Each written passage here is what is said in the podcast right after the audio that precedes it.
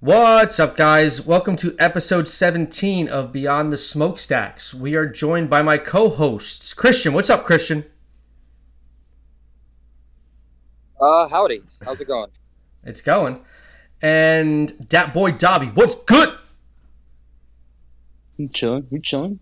Pleasantly surprised her yesterday. That's. I'm excited to speak into it. For sure. And we are joined by our special guest today, Daniel Graham, all the way from Northern Ireland. What's up, Daniel?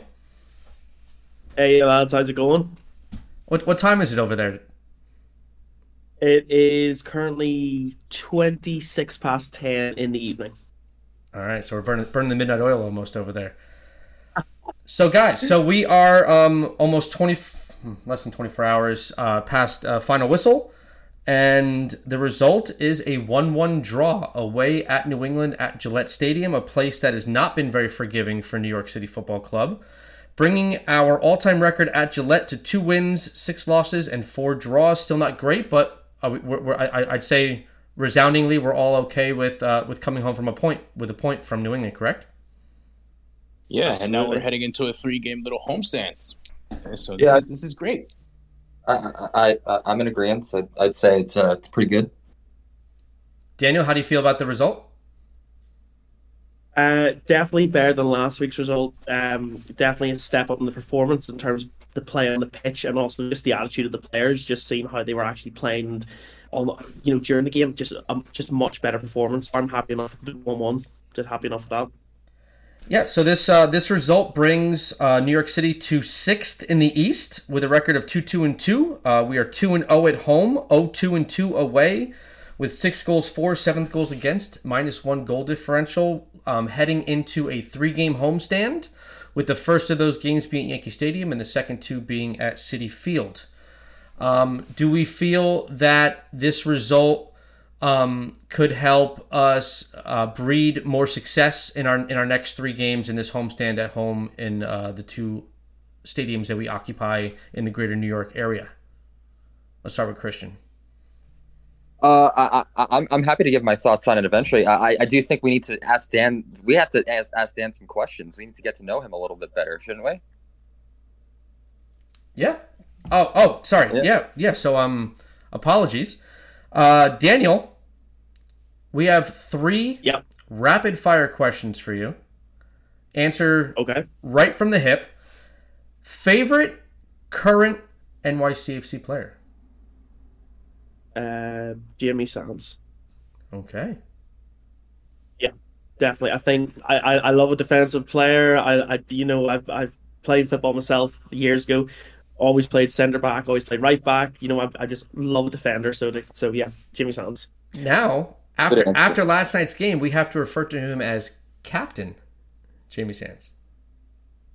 Captain Sands. Wa- wa- was he- was is he it- wearing is the he my captain captain? Is he? Jim, Is Jimmy just maybe Sands was captain, wearing the armband for the entirety of the match yesterday. I didn't even notice. Wow, that's amazing. Yeah. So, um, l- springboarding off of that, I, I feel like I, it might be the same player, but it could not be. Favorite all time, all time NYCFC player. All time would have to be David Villa. Okay.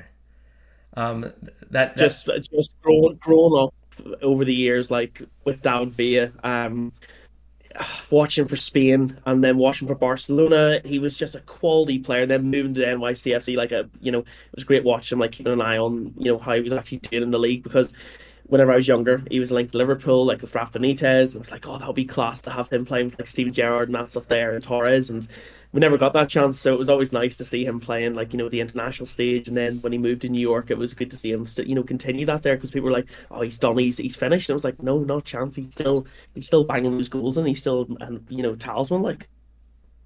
Yeah, I mean, he was definitely the source of a lot of elation over the years for New York City Football Club fans. Um, th- th- This is irregardless of, of what he did as a human being while while employed as a club, but he definitely did um, single handedly put NYCFC on the map and scored a lot of very very Mhm. beautiful goals for the club. Um, Exactly. Exactly.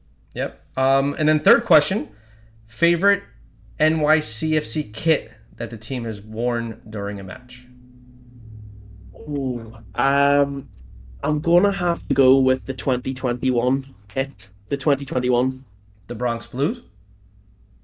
the Bronx Blue. Simple design, absolutely love it. It's just that's it. I think it's just the simplicity of the kit, just that nice white collar, the white cuffs and the sleeves, and just yeah, I think just the simplicity of it just makes it my all-time favorite kit from New York. So and so that kit was uh, I bought that kit when I uh, I was living in Florida during that entire season. Lucky me, I was living in Florida for the year that they won the fucking cup, uh, and uh, uh, I remember buying that kit. And I remember like seeing it like immediately. I love like the little like uh, the monograms that are kind of like in like emblazoned into the kit, like down the middle, like in that like like like I love like it has like subtle stripes, like like these like like uh, Bronx Blue is just it's such a nice kit, and I'm so happy that that was the kit that we won the, the cup in because it, it's just a kit fitting of just like a champion. Like I don't know like what it is about that kit, but there's there's something just so charming and class and clean about it. It's it, it's definitely. I mean, I love our Interborough kit, but I mean the Interborough kit's still new, you know, to me. So like like that like. And I've always said that the Vault kit's my favorite. You know, I'm one of the very few that has that opinion. You know, who's been on this pod, but uh, by that same token, that that Bronx Blue holds a special place in my heart, not just for the cup, but just because of the design. It was like nice, it, it just a gorgeous kit. Yeah, I mean, Yeah, it's it's uh, it's it's it's a simple design, but it has a lot of uh, fine features, like you said, like with the with the emblazoned NYC logo down the vertical stripes. I mean, it really is a it is. It's got a lot of kit. nuances. Yeah. it's the, it's got a lot of nuances. And then even at the, at the the back of the top of the back of the shirt, having the New York City flag at the top of the back of the shirt. I mean, it's Yeah. nice touch. Nice little feature, you know. And then also, I mean, I mean, you can't go wrong with having the Scudetto, Scudetto patch on the uh, on the sleeve, right? And the star above the crest. And, I mean, at least that, that was in 2022. But in, in 21, we had uh, Sol Sol Cacao uh, Yeah. on the on the on the sleeve, the chocolate company from the Bronx. Um, but, uh, but yeah, de- definitely definitely uh, one of the top kits uh, that people have said on the uh, on this uh, on this podcast. So next, Daniel, um, we're going to kind of give you some time to uh, to speak about your origin story, about how you found this club and and and, why, and how you essentially how you fell in love with this club and why you continue to follow them today. Um, so I've always followed MLS from a young age. I would say from whenever I was in like high school, um, I was following MLS. Like I mean, I support Liverpool from the Premier League and I support Glentoran here in the Irish League, but I've always enjoyed watching the MLS. Um, in terms of just like the league itself, the the idea that you know any team can get into the, the playoffs. Like you know, it's the draft system, the the international picks, the spots that's there. Like I absolutely love the style of the, the league. I think it just adds something to it. Like it just makes that exciting. Um, so I was following lots of teams, like you know, just well, not lots of teams, but like keeping an eye on the league. But like being from here, the big one for all of us would obviously be LA Galaxy. Obviously with David Beckham moving over there, that was the one that put MLS on the map over here in Europe for us. Um, but over the years, I would have maybe I would have kept my eyes on um, LA Galaxy. Orlando would have been one I would have kept my eye on because we would have gone on holiday a lot to Florida um, back in the day.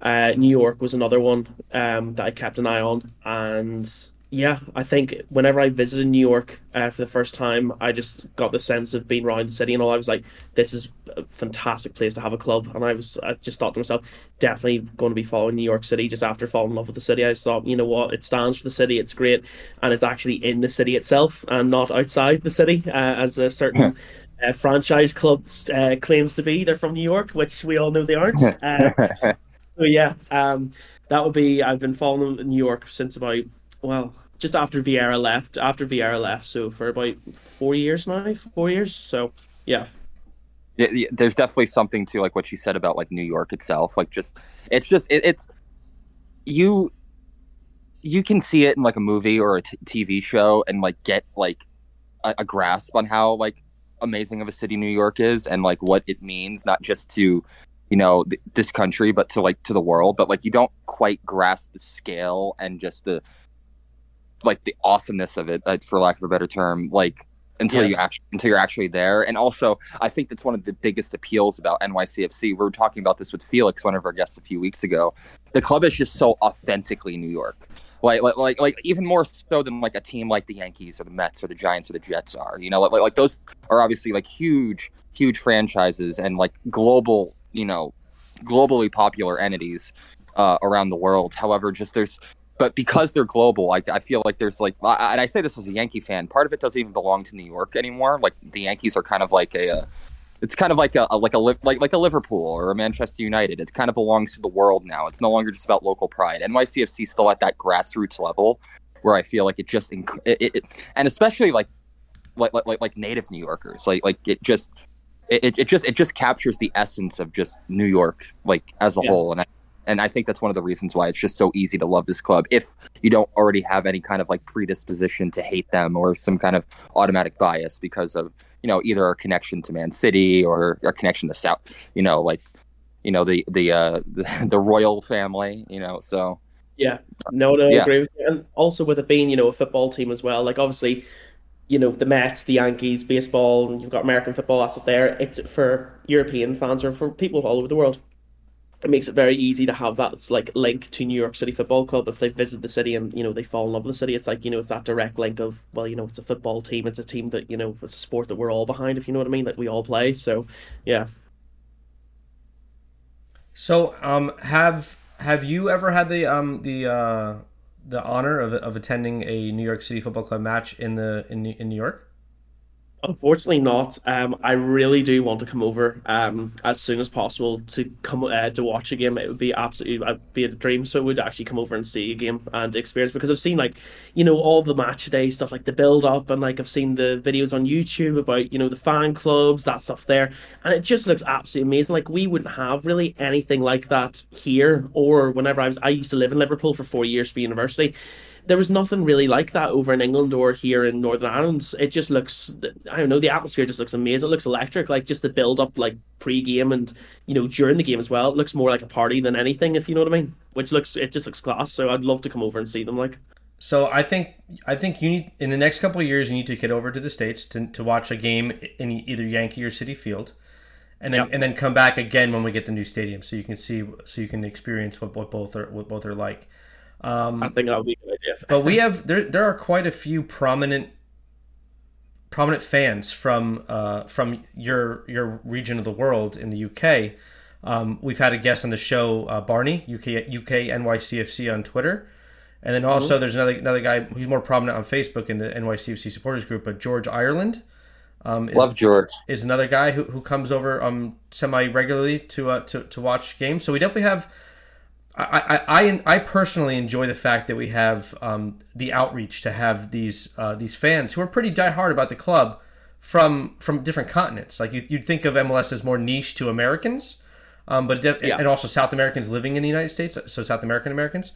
Um, but it definitely is. It, it is really really cool that we have these these fans from who live over in the UK, who arguably have like the best soccer league in the world, who are still fans of a little club, not a little club, but a smaller club in New York City that's not on the same global scale that that um, that like a Liverpool is, and other teams in, in the English Premier League and um, just Europe in general. Um, but it's definitely really cool that that you uh, you, you watch the club we're from it really is cool that, that you that you uh, that we have viewership from from uh, from different continents, especially when the, the game times don't always cooperate with, with your daily life. You might have to stay up super late to watch, especially now with the with Yeah. the unified kickoff times of, of uh, Apple Apple TV. You having to stay up much later to watch these uh, these matches. I think with the Apple TV co- uh, coverage, it makes it a lot easier as well because we would only have before Apple TV, we would have had it on Sky Sports, but we would only maybe have got one or two games on the weekend, and m- most of the time on Sky Sports, if you're getting ready to sit down to watch a game, you'd miss maybe about the first 10, 15 minutes, and there was no commentary. There was nothing like the. It, it just wasn't well received over here. It wasn't like, you know, a, a priority of like, you know, making sure all the stuff was ready for it. It was just, oh yeah, there it is on the screen. We'll get we'll get to the sound and we'll get to the proper picture and all that there. It was just yeah, it was a it wasn't great like So now you uh, we, we talked off air that you said that you have a you have a brother Yeah, I've got a brother, yeah. and and he supports a a different MLS club, correct? Yeah, he supports different MLS teams. So, like I said before, um, we used to go on to hol- um, on holiday to Florida quite a lot, and he follows Orlando City. So he's a he's a big Orlando City fan. Um, he's got the It's first absolutely disgusting. he's got the first kit and everything, and he's always keeping the um up to date with them, uh, in terms of you know the games and that stuff there and the signings. So yeah, but he was that he absolutely loved Kaká whenever he Does- moved there, like you know, the start. Does, does he have a Does he have a Kaká kit? He no no he doesn't have a Kaká kit. He's got the shirt, but the the original one, like the first ever kit, but no Kaká on it. So uh, I, I'm I'm interested to see and to hear about what the uh, family group chat was like uh, when uh, New York City played against Orlando City in the in the uh, in the playoffs and uh, did not end in a favorable result for New York City. How how did that go between the two brothers? Um, well, I mean, to be fair, over the years we've been back and forward with it, but you know what? It was one of those moments where I was just kind of like, yeah, we'll let you have this one. We'll let you have this one. We're not we're not going to get into any further. Doesn't doesn't matter. They, doesn't matter. The year after that, we won the cup. So yeah. I was gonna say yeah, a year. I was gonna say a year later, he had one less thing to fucking boast about. As a matter, and as a matter, it happens to be the most important thing in the league. So yeah, I mean, you know who, who's counting? Right? I mean, now with it, with every kit that you get, you can just walk around just and just whenever you see your, your brother, just walk around and just point to that star, and then you can't say shit. Point star. yeah. All right, so uh, so let, us get back to the task at hand, which is reviewing uh, the um, the New England Revolution match. Um, not really much to talk about in the first half. First half was a little bit of a uh, kind of just meh. Um, we couldn't we couldn't really get our footing um, in the attack. Couldn't get any any high quality chances on net. Um, we weren't. They were kind of stifled. They didn't really have any any big chances uh, on net. What, what did you guys think of the first half of this match? I, I mean, uh, so like, uh, I, I wouldn't even like. I, I, I don't want to say it was like really mad because, um, you know, like, like, uh, you know, like maybe like it was just because like last week was just so piss poor against Houston. Like, like that could absolutely be a factor. But when I was watching that, like those first forty five minutes, I felt like really encouraged and like really really good about it. That like you know that we there was something in the game for us. Uh, I, I thought uh, putting Talles out left was like like really like op- opened us up a lot, and I, f- I feel like he put in a very good performance in the first half uh, as far as like uh, working off the ball, linking up with Santi, linking up with Keaton, linking up with uh, you know like like like uh, even Segal on, on a few occasions. But I thought Segal asserted himself pretty well. For I mean, listen, I I saw some people slandering him on Twitter and like on Facebook, and I'm just like.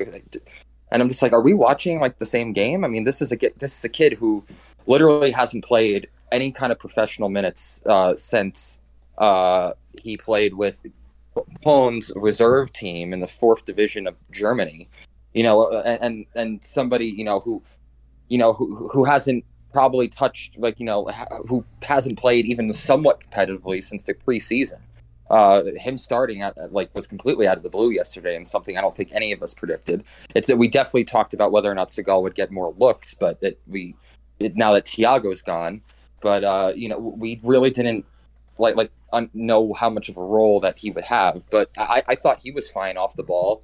Uh, really, and, and you know, like like you and I got into a bit of a spirited argument about this last night. The only thing I thought that was missing from that first forty minutes was that final pass, like that final ball into the in, into the box. I thought like in the build up we did well. I thought we were very very good defensively. I don't think we can really have too many complaints about us defensively, at least in that first half.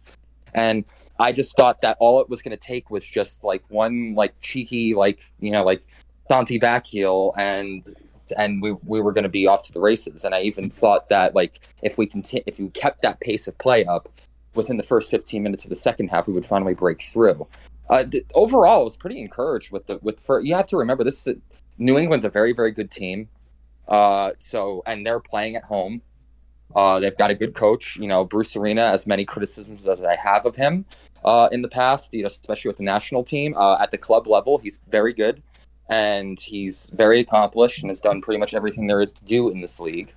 And and he and for the most part, outside of last season, his New England teams have been pretty good, and uh, we outplayed them in the first half, in my opinion, by my you know my, my standard.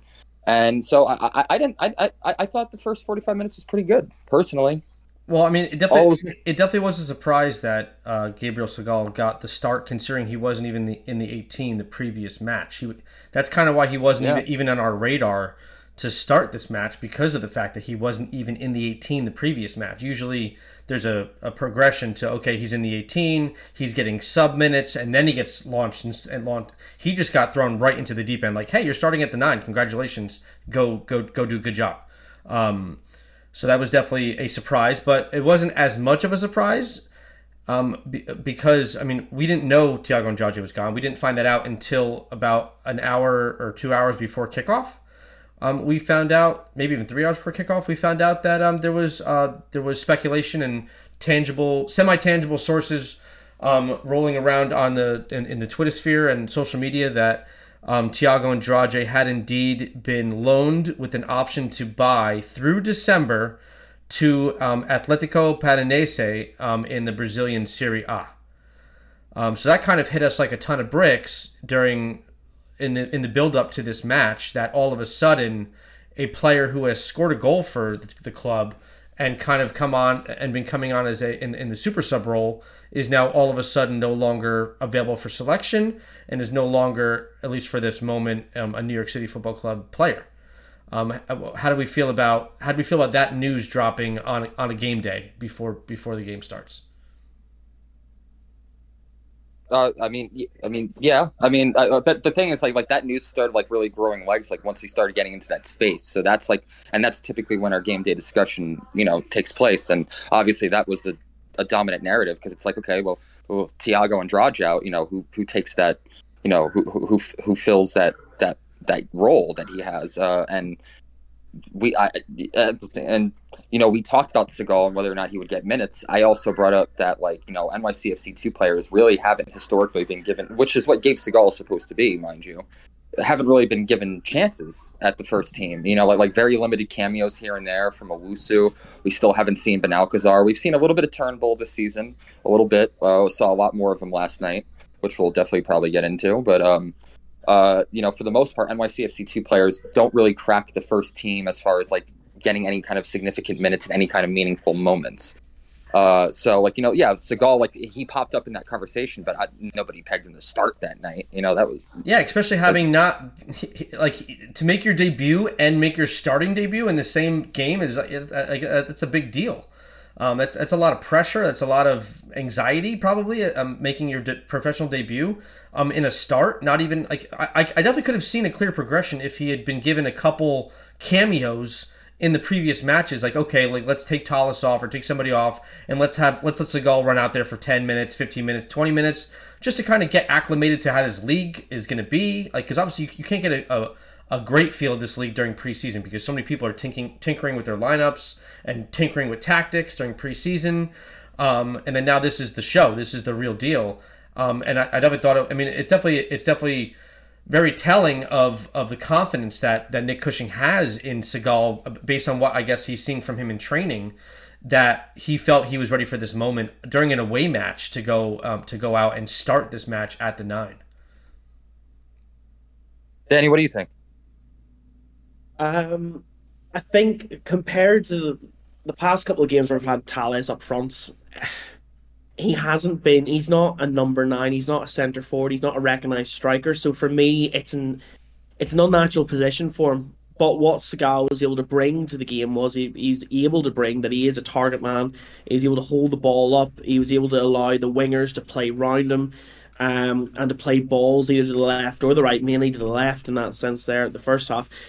Um, but I think definitely, like you're saying, he hasn't had that much experience in terms of playing the league. We weren't really expecting to be dropping into the first eleven straight away like that. There, like there was no cameos or no features of him as a sub in any previous games before. So it was, it was a shock, but I think it was a good shock in that way there, and I think it allowed the team to play naturally because all the players were actually playing in their natural positions with Talles on the on the left and Santi in the middle. Um, and I think it just, you know, I think it just made the team click a wee bit better and it made the game a bit more fluid, especially in the passing. If you think about last week's game, where the passing was just woeful, where we weren't able to string together at least three passes, where the build up play was so slow that, you know, it was just, it was dire. Um, but this game here in the first half, we were able to apply that pressure. We were able to string pass together. We're able to, you know, stay on the ball, have a lot of possession as well in the first half, and I think definitely it's it's definitely looks like a, a, positive step forward if we were to, you know, continue using Segal. I would definitely give him more game time, especially if he's doing what he's doing. I would definitely keep him keeping the team like. Uh, I, I, I agree. I, I definitely think that like I would love to see him play at home. I would love to see what he can do at like Yankee Stadium or Citi Field when this team's really in its element, you know, and like and and on and really truly on the front foot. Because even though I felt like we were on the front foot for most of the game, last night. It's still a road game. It's on fucking turf. You know, don't get me started. You know, on the fucking the, the absolute tragedy that there are professional sports teams in any sport playing on fucking carpet in this country. Like even the NFL teams. I'm sorry, I just don't excuse it. It's it's awful. Uh, Minnesota Twins play on national uh, on natural grass. What the fuck is the Atlanta's excuse or or fucking you know like, or, or New England's excuse? Uh, yeah. So no, like I just but yeah, I just I would love to see what he can do like when this team is actually like favored to win and actually like playing like truly positive, like with a truly positive mentality. Um, I, I, I think I don't think obviously he obviously it wasn't perfect you know he wasn't like phenomenal there. I thought he was serviceable. I thought he was decent and i thought he moved off the ball well. I would love to see what he can do once he starts getting a little bit more sharp and once he starts becoming more acclimated to the very very specific system that this team wants to play. And that so far so good though in my opinion. Yeah, I mean, I, I agree that there, there are quite a few players on this team that need time to acclimate to the league. Um, and and for I mean, in Segal's instance, he just needs to acclimate to being a professional footballer in general. Like just the speed of the play is a lot different than what he's going to experience in a uh, in a uh, two or a, at Stanford University. Um, but there, I mean, there's a lot of pl- as as many players as we have in this lineup that are seasoned and have been around for a while. There are a lot of players also that are new to the club and new to the league and need time to to uh, to fully identify if they're gonna if there's someone that's going to be a contributing member of this club. Um, but definitely, I, I, mean, like I agree with you, Christian. I, I, agree that his, his performance wasn't. It was serviceable. Like it was. I, I, mean, and I saw enough that like okay, maybe he maybe he has something. Maybe he, he can do something. And pretty much anything that can take that can remove Talles from the nine and put him back to where he's more comfortable, and at least have like some semblance of a a nine that can do something or anything is is going to be a, a, resounding yes from me. Like, okay, let's let's let's let Segal see what he can do. Let's let's give him. I mean, obviously, when, when, when you're when you're a new player to the to the club and to the league, you need like 10, 10 12, 15 games to kind of get your feet under you and figure out the, the correct runs you should be making and the, the spaces you should be occupying. And um, I mean, the one knock that I have against Segal in, in this game, in this game particularly, is that he um he he the the, the little things that you that need that need to be done by a nine in in the NYCFC system is you need to be able to win those aerial duels um, by long distributions from Barraza or from the back line. And I think he was over 2 um, in aerial duels this match. So he, I mean, being a little more aerially um, powerful and, and, and in part impactful is definitely something that we can look hopefully in the next 10 games for him to improve upon. Um, but from what I saw, yeah, I mean, uh, he deserves to be there. He, he can hang. Um, and, uh, and, one and one and one more thing, like I just want to point this out. Sorry, sorry to cut you off, Joe. Just no just just what, yeah, just one more thing. Like also, like he doesn't have as much pressure to produce as past nines in in this like in this team. He doesn't have as much pressure because the underlying narrative of him moving into the nine isn't so much, hey, this new kid is starting the nine, you know, like like we need him to deliver uh, in the place of the guy who delivered before. No, the, the narrative surrounding Segal's insertion into the starting eleven is that Talles Magno gets to move out to the left where he is natural and he has shown to be productive. And so like like even if it, so so nobody is expecting Gabe Segal to stuff the, the goal sheet this year. Like, like like nobody's like saying that he needs to be a golden boot contender. Nobody's saying that he needs to put us on his back because he's got the talent around him to help him out. The the, the thing too is too unrealistic for for a first professional season. Well, well, of course, but but but but that aside, you know, that unrealistic like expectations aside, get, get Gabe having a more expanded role and, an, and a significant role at that in the starting eleven allows Talles to play the left, allows Santi to play the ten. Um, um, can uh, uh, uh, and uh, sorry, I was just handing my girlfriend in her jacket, and uh, you know, and also like uh, you know, like it, it also allows just everybody around him to play at to their strengths, which I think is going to be a net positive for the club. Even if Gabe Segal is just a decent striker or an okay striker, I think that it alone will serve in his favor, and I think we'll be pleasantly surprised by him this season over the long haul. Yeah, and, and to Davi's yeah. point, um, if, if, if he's going to get an extended run at playing the nine to help facilitate the move of Thiago back to his natural position and, and let Gabi cook on the right and let Santi play the 10, um, I don't think it's out of the realm of possibility to have an expectation that as a starting nine for this club, that Gabe shouldn't be contributing between three to five goals this season um, or more. Like, is that is that fair? Is that a fair assessment? I think it is a fair assessment. I mean, not just in terms of goals, maybe assists as well. Because if he's playing that number nine position, like I'm looking here, he's not the tallest guy. So he's not. He's only he's he's 1.78 meters tall. So he's about five foot what five foot nine, five ten. So he's not the tallest guy. So he's not. He's only 21. He's still developing his technical skills. But I mean, if he's playing that false nine, he's able to get Talles and and um and Santi and and Gabby in the box, you know, round him. You know, he could be playing that false nine position, getting assists as well. So I think three to five goals, that's quite a yeah, I'd say that's an achievable target for him as well, especially with the, t- the players around him. Yeah, I mean, it, the, he needs to contribute at least a little bit, being the starting nine. You can't you can't just be rocking Yeah, oh, out, rocking, rocking with goose eggs on, in, in in goal contributions at playing in the nine in MLS. You're not going to have a very long career if you're if you're having goose eggs and goal contributions. I'm gonna be a I'm gonna be a bit bullish on him because like like listen, we've seen way worse debuts for far better players, at least far more players that were had more expectations uh, on them than Gabe Segal did. You know, like, like, like we- we've seen far worse debuts for like for players who became you know top notch players for this club. Um, and I- think I'm going to be a little bullish. I'm going to say that I can see him banging in more than five. You have to remember this is still early into the season. Th- th- th- This is still very early into the season. He didn't look out of place, which is I always I always look at like how you're making runs off the ball, how you're working on the ball, how you're linking up with other players. He didn't seem out of place. He wasn't like lighting the world on fire, but he he looked like he had a sturdy foundation and a, and, a, and a, at least a rudimentary knowledge of where to be and how to you know most effectively you know uh, attack space, occupy space. Uh, open up space for the players around him. He seemed to have a decent idea of what to do with that, and and like I mean, he can only improve from here, right? Like like like like like uh, uh, in theory. So I, I could see him like even being like a guy that chips in like seven or eight, like like like and flirts with double digits. Not, not probably won't achieve double digits. I'm not saying that, but he's definitely a guy that I think could, can, can surpass five. I can see him easily banging in like six, seven, eight. I This think I think yeah. seven. I think seven is realistic.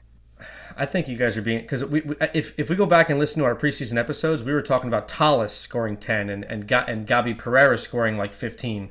He's not. Well- he's not at the same level as these guys. Well, well, the, well, the thing is, I think Ta- we're all, Talles is the, the, the best case scenario, to be honest. yeah, yeah. With, If, with if you were to come to striker, Yeah, exactly. Like he's not a natural striker. We've known that he's not a natural striker. You know, we've known that since the beginning. And and we, w- you know, and honestly, you know, like for instance, like if we had a natural striker there, like from the start, and you know, like a guy who was supposed to be an important cog in this team and isn't making the base, probably the minimum base salary that the league will allow. You know, yeah, we probably expect at least ten goals from from your number nine, and we were hoping that Talles could deliver it. And and fairly like certain that he probably could. And honestly, he's still not on a bad pace to do that. He's already got two goals. In he's already season. got two. So Well, I, I was Yeah, I was so saying ten goals from start. Talles at left winger.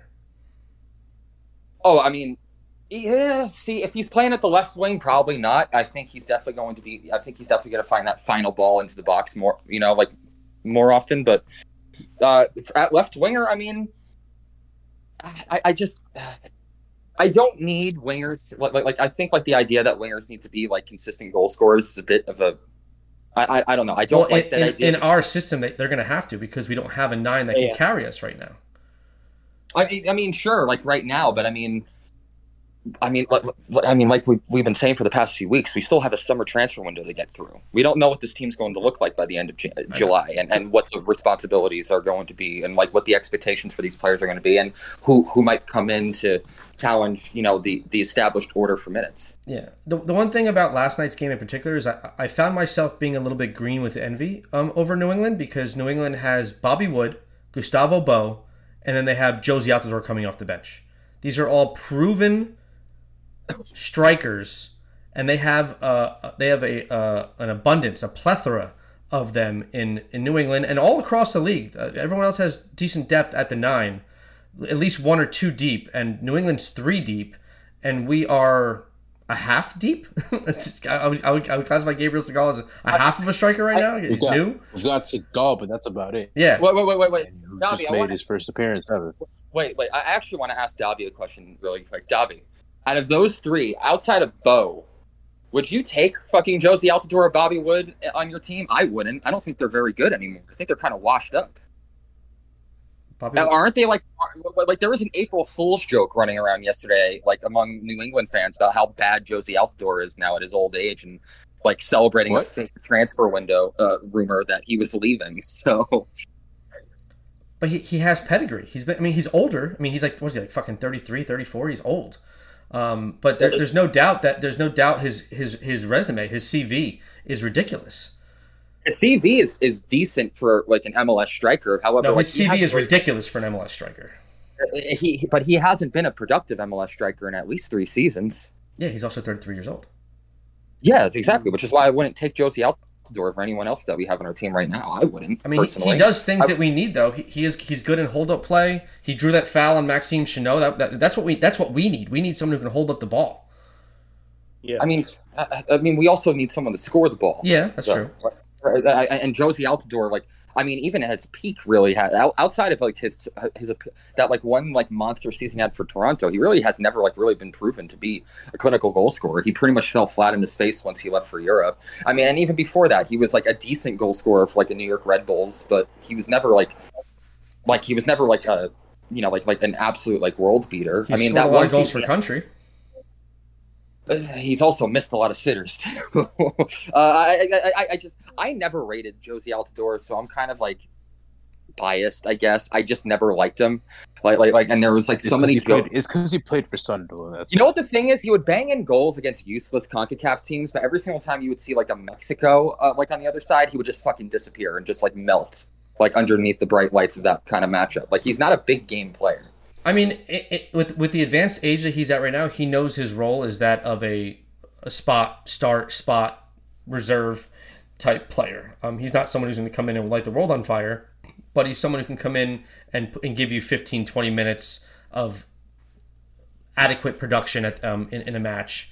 Um, same thing with Bobby Wood. Bobby Bobby Wood's not somebody who um, who's going to be some crazy insane goal scorer. I mean, he, he came he was a, he was a pretty decent striker in uh, in in Germany for Hamburger. Um, but uh, then he he uh, came to the league and he went to uh, Real Salt Lake. Real Salt, Real Salt Lake's been a dumpster fire for a couple seasons now, and then now he transitioned over to uh, over to New England. Um, he's just he's a former national teamer. I mean, he's he's he's he's he's okay. Uh, and, but and then they have Gustavo Bou. So that, I mean, it's just it's like they have three guys who are like can can play limit minutes at the nine, and like for us to go nine months without without a nine is really it really sucks, and it makes me a little bit jealous of a team like fucking New England who has three strikers over there.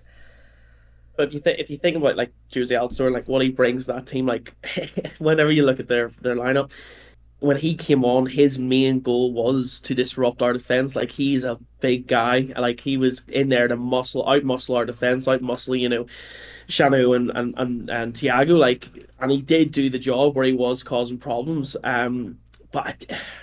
If, if if I was asked, I would not take him. I would not take him at New York. Like, I mean, to me, I just think he's past it. I don't really think he's got that, you know, the the sharpness of a striker anymore. I think he's really just, you know, he'll come on the last twenty minutes. He'll Well, cause that, so some that's the thing. the But so in the cur- in, in our with our current roster, you wouldn't take Jozy out there coming on at, at seventy five minutes because who did we bring on this? I mean, look, if you look at the substitutions, we, we brought on we brought on Gabriel, Gabriel Pereira, for, Pereira. for Segal, and Gabri's, Gabri's not a striker. Ledesma. So then Talles moved into the back into the nine where he doesn't want to be um, after that substitution happened. Um, I- Like- I, I don't think Talles moved to the nine. I think Santi did. I don't think it was oh, so I think so, did. so even worse, we had our ten play the nine. Like that's even like like. well, then we also brought in Ledesma to play the ten. That's Yeah. the thing. We had. I, I, But I now we have, a like, we have a, but now we have a ten playing the nine. Like it's like it's. I don't. I don't mind Santi at the nine personally. I want, I don't. want a real, just give me a couple real nines. Give me a, just give me a little bit of depth of real nines, real tangible, physical, actual nines. Well, come July, I'm pretty sure your wish will be granted. I, mean, it's why, not why couldn't it be granted last July when we lost our fucking striker? Like, why is it taking so long? because we had an interim coach that we didn't know would be permanent, and like in order to buy a player, you have to make sure they assimilate. Yeah, now it. and now and now now we're now we're stuck with this stupid All right. interim coach. Well, I mean, well, he's not an interim coach anymore. He's an actual head coach. Well, Uh, yeah, n- yeah. Now, now we're stuck. with and, and him. now and now and now you're going to let him you know do business in the transfer window i've already i already said this on a pod before but i'll just like i'll truncate it as much as possible and abbreviate it as much as possible just keep it efficient you're not going to give the, an interim coach who you don't know is going to be pa- going to be here past the six month you know the six month period that he's going to have the job uh, or five months in his case, uh, to implement a system and then buy players with money and then pay them MLS salaries in a salary capped league. Uh, you know, like it, not knowing if that guy's going to still be around past December because there was a real chance that Cushing wouldn't have been around had that slide kept continued. He most likely would have been given the axe at the end of the season, and I, I think if only Cushing was if only Cushing was gone. If only Cushing was gone, that would have been a, that would have been a perfect gift. And, and, and you know, like, like there was a real chance that he wasn't going to be there at all. So I mean, you're not going to let that guy start making squad decisions and start spending money to get anybody, much less a striker. You know, arguably one of the most important positions in in a system like this. You know, because there's definitely teams out there in the world that aren't don't emphasize strikers as much as possible. I mean, uh, D- uh, Danny's a Liverpool fan; he should know this. You know, like uh, they're they're a winger Man, team. Man, Man City before Haaland. Yeah, exactly. Man City before Haaland, Liverpool with Sadio Mane and Mo Salah and all those guys. Uh, Roberto, I think also Roberto, Chelsea under Chelsea under Conte at some point didn't have. Well, I don't want I don't want to go through a lit like a long list, but the thing is like this still, is the, the, the, the, there are the plan examples. Is, the plan has always been to get a striker this summer. The, last summer and la- and this past winter. I mean, I'm pretty sure it was on the table this past winter, and according to some rumors, they tried, they did inquire about some services of players, but you know that that that January window is tricky because that's in the middle of the European season, and not a lot of teams in Europe are willing to sell at that point, and not a lot of players are willing to leave at that point, and especially during this like little secondary window that we have.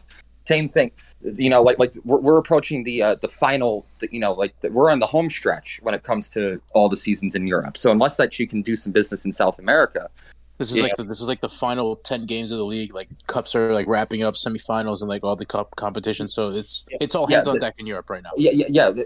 We'll we'll we'll definitely see striker business. Like like we'll definitely see a new striker that come in. You know, over the over the summer for sure. I, I'm willing to you know, put money on that. Put I'll, good money I'll make, on that. I'll make sure I clip this episode so that when the summer comes, if it doesn't happen, I have we have some ammo to go at, oh. go at oh. each other with. I, I, I, see, see, this is the this is Coach Petty coming out over here, like, uh, you know, like, like I'm surprised he's not a nat like a fucking NASCAR driver with how petty he is. Ha ha ha! Dad joke. Sorry, uh, I couldn't help myself.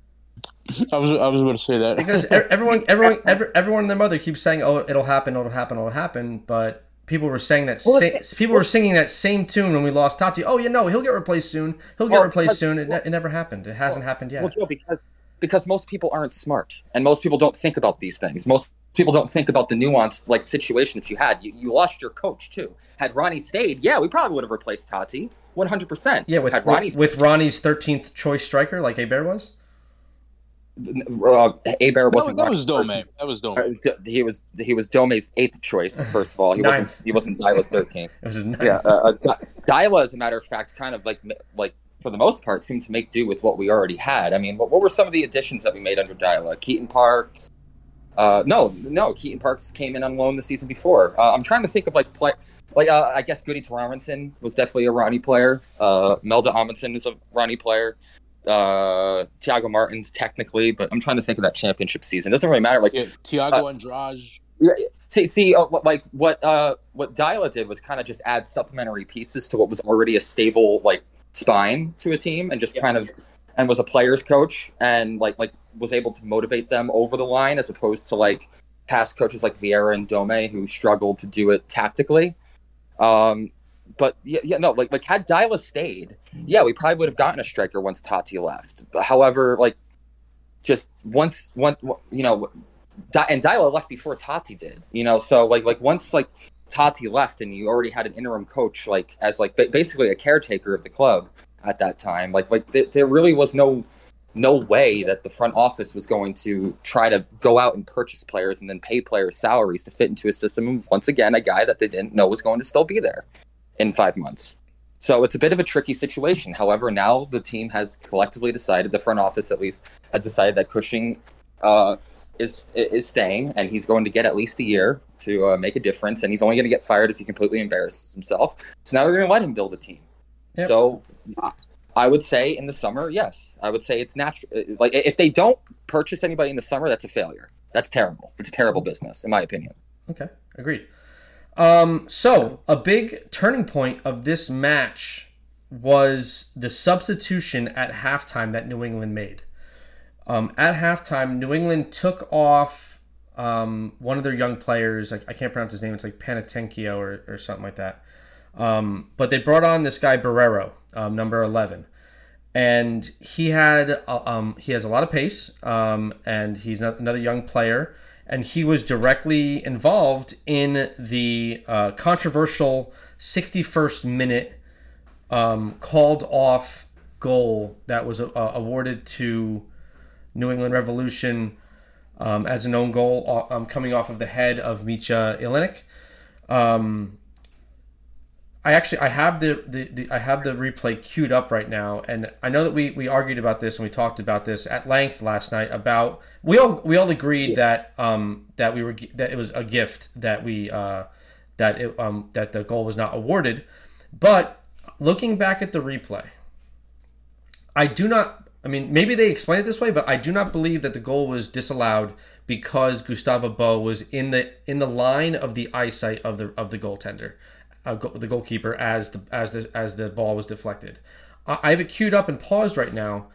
Gustavo Bou is in an offside position at the moment the ball is served in from this uh, from Borrero from the wing. He's in an offside position. So even though the ball is deflected off of Ilenič's head, the ball is being served into Gustavo Bou, who's in an offside position. I I mean I'm not exactly up to I don't have like the, the rule book in front of me, but I believe that if the ball is being served into in, in the direction of to a player who's um, currently occupying an offside position, then that play, no matter what happens, who's deflected off of the, the so, player. So what you're saying is it, so what you're saying is essentially that the goal is ruled offsides because uh, the ball is being served to offside players, and ha- if they are not offside, the defensive markers aren't where are like are in different positions, and it, it, it had an impact on the play and how the and the positioning of the players like that led to the ball actually going in. Yeah, so so imagine imagine Ilenič does not touch this ball and it goes to Bou and he freaking does some scorpion bicycle shit and kicks it in the net. It, the goal would be roll off sides because at the moment the ball was served in, he was off sides. So even though the ball hits Ilenič and goes in the net, the ball is being served to Bou and he's offside. So therefore, the, whatever happens after that, the play is offsides. Can I be honest? Yeah. It's still a gift. No, uh, yeah. Um, it, it, it's still uh, to, to see, and this is like what the conversation I got. The implementation of VAR is just so inconsistent because when it was first implemented, it was implemented for to only correct clear and obvious errors. They weren't like dissecting things like at the molecular at the mo- molecular level. Pardon me. Uh, you know, like like and splitting hairs in order to see if it was this technically against the rules. This is technically within the rules. Like like it's just I feel like I don't know like I just listen. Listen, I say this as a City fan. I I don't. I, I don't really see like a clear like I mean like we're still trying to figure out like what what the fucking call even was. Like, well, was it the line of sight? Is it because he's crossing it into players who are offside? You know, like, like I just I this is too opaque for me, and this just is not clear cut or clear and obvious on any level. I mean, at least not I, I mean, it's definitely unlike any VAR check I've seen. I mean, and I've seen quite a few, but I don't know. I just it just doesn't sit right with me still. I mean, and listen, like, uh, like I, I want to ca- put the, you know, I want to preface this by saying that like I do think the goal was out. I, I stepped on something. I do think the goal was uh, against the run of play, and I do think that you know, like it was a very fortunate goal for New England to have. So it kind of like stung a little bit. However, it's a goal is a goal, and I, if I'm the man in charge, I'm probably letting it stay. Honestly, I mean, I don't know what Ismail, uh, I don't know what the VAR, you know, the video system referee was relaying to Elfath. I don't know what what the rationale was. I still don't understand. I mean, yeah, I still don't understand what the call exactly was, and it seemed, but I mean, I don't know. Uh, D- Danny was there with me. I don't know, Danny. How do you feel? I mean, I, I, I'm, I've got the replay up myself, and looking at the replay, like you're saying, if if he was crossing the ball in, and you know that was the reason why, because he crossed the ball in, well, technically he shouldn't be given that calling that offside because the player hasn't actually made contact with the ball yet. It's only whenever the player actually touches or makes contact with that ball and interferes the play of the tread, tread of the way that ball is going in. If that was a wee bit higher and was going in, like if you look at Baraz's position, he is way off his line. He's standing outside off his line. Um, it, to me, if that went in, that wouldn't have been, you know, that wouldn't have been offside. But the only thing that I can think is, the only other thing is the line of sight. But then at the same time, though, the way that ball's going up, it's hitting off our player, so it goes in, hits off him. He's got loads of time to get back. If he was on his line, he'd have loads of time to get back and catch that. But he wasn't. He was off line, off his line. But I wouldn't even say that's because of, you know, a line of sight thing. But maybe that's what's been given for, but I just think we've been let off really lightly with that there. Whenever that went in, I was like, that's, yeah, 1 0, definitely 1 0. The fact that it got called back for VAR check really confused me because I didn't know what that was for. Yeah, so, so, yeah, Davi. Uh, lucky. I, I think we we were owed a call since last week. oh man, it, it, it, it balances out. To be honest, I mean, you you you get a dodgy call against you, and then you get a dodgy call for you. I mean, I'll, I'll take it, man. I mean, the, the, at, at, that point in the game, I don't think I don't think they deserve the goal. Uh, d- um, d- does Pro I'm, I'm still confused. No, no, hold up. I, am I'm, okay. I'm still confused on why they took it away. I, I, I, I don't know. I'll I'll take it though. I'll take it. Are, are you still in the camp of anti NYCFC agenda on behalf of Pro, Davi, after that VAR? yes. what does pro stand for again, Donnie? Probably will ruin the game. it's not an acronym, you shit bag.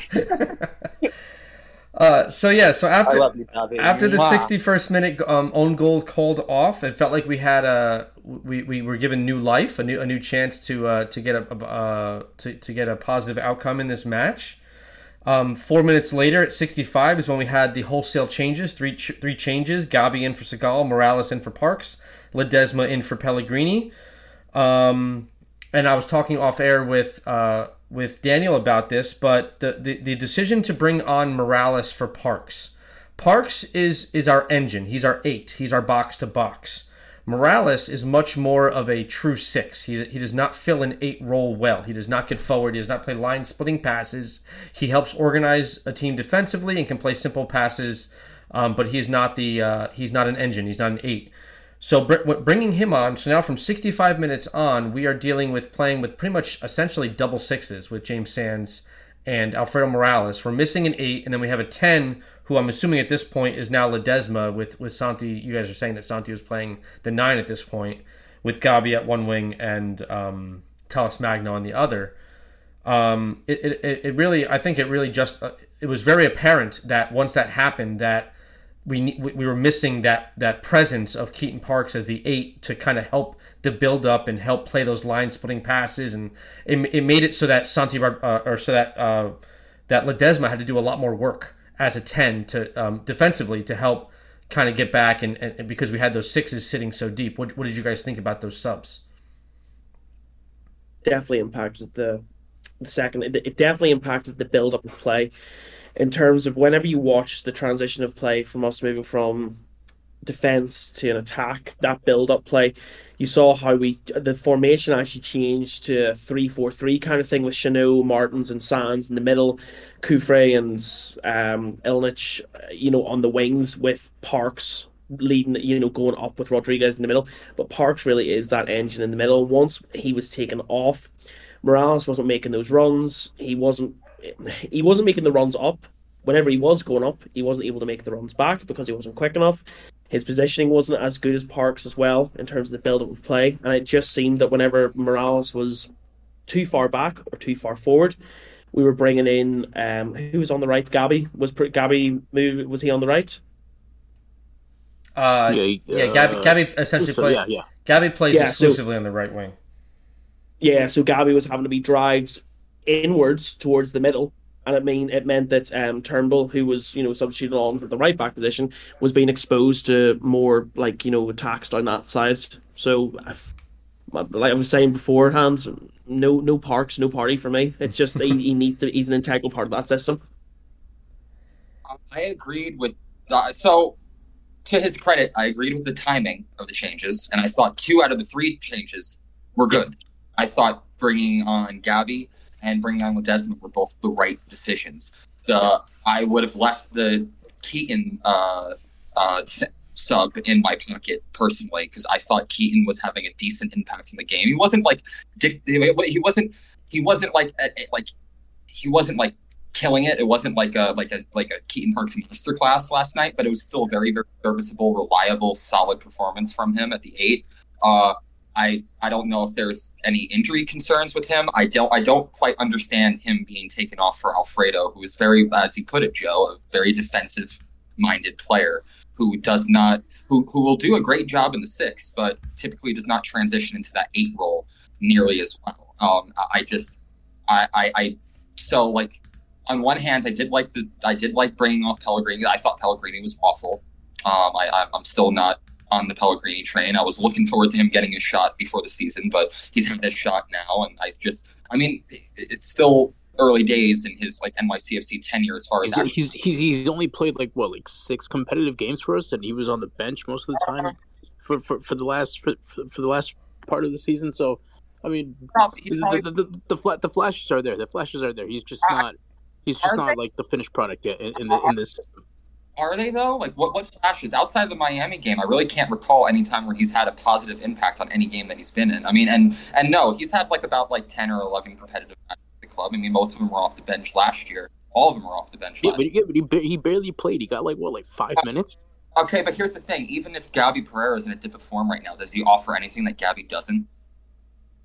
Is he and is he in any like in any way an improvement over Gabby Pereira at the right wing at all? I mean, he's he's he's not, but but at the same time, it's like this is this is what what we're left to deal with. Like this, this is this is all we have at, at the moment until uh, or until the summer, unless David Lee wants to kind of uh, I- I- improve on, on the wings, which I wouldn't see why he would. But, I, mean, but, but, this is this is this is what we have to deal with uh, until the summer. It's a reality that we have to accept. Okay, I understand where you're coming from. However, like I don't think our team has been made any better uh, by Pellegrini's presence in the pitch, whether it's on the left wing as an out and out winger or as an inverted winger on the right. Uh, I, I, I, still think it's too early to uh, to, to call in my opinion, but uh, I think I think he's been unlucky not to have one goal, one assist uh, this so far this season.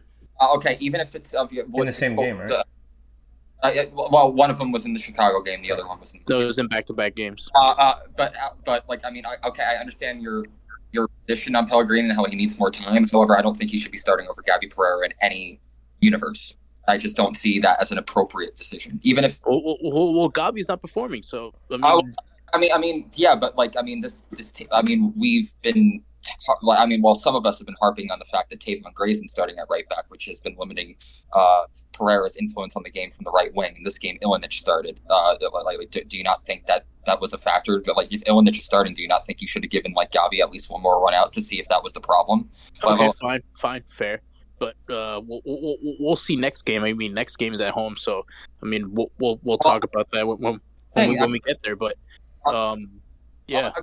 Like really quick, let me just interject really quick. I mean, yeah, th- there's another game, but we don't know if Ilenič or Tayvon Gray are going to be available for for that game at all, and we might be stuck with Turnbull, who. No, no, well, so here, will be fine. Here's a, will be fine. Here's a little nugget. So yeah, so Ilenič apparently is okay. I mean, it's his foot ankle area, but I mean, I don't want to talk too much about it yet. But um, due to due to MLS roster rules, um, you were you're you were allowed to do short term loans of NYCFC two players to, NY, to NYCFC first team.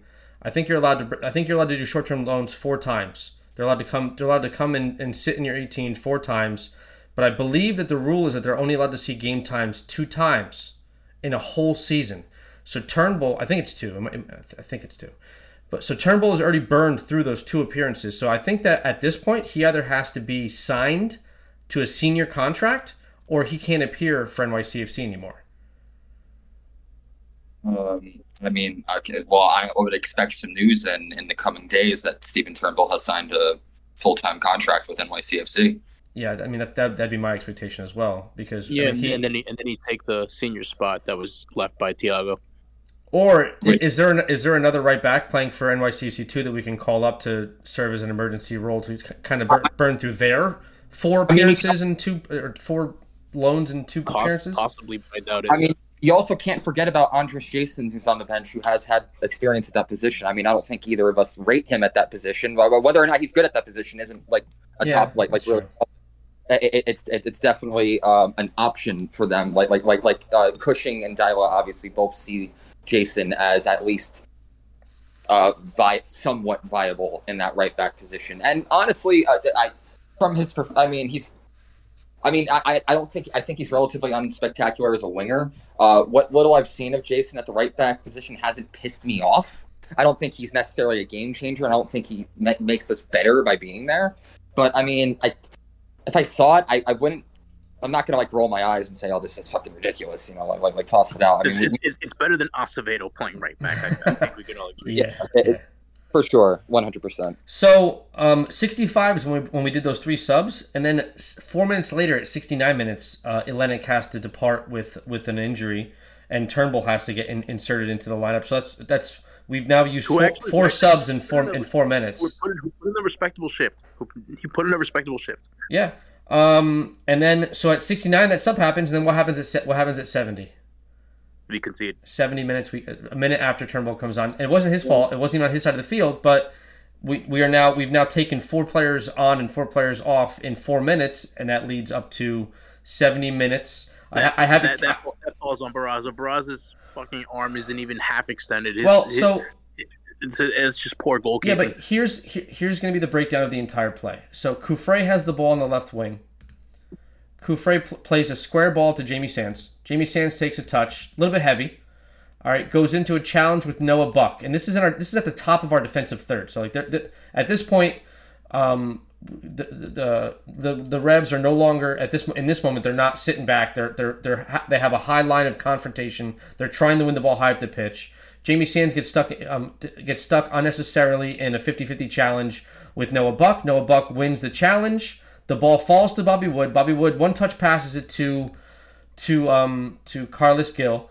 Now at this moment we're stretched because uh because Cufré had the ball. Chanot's pulled out to the left to help to provide depth for, for a pass possibly from Cufré.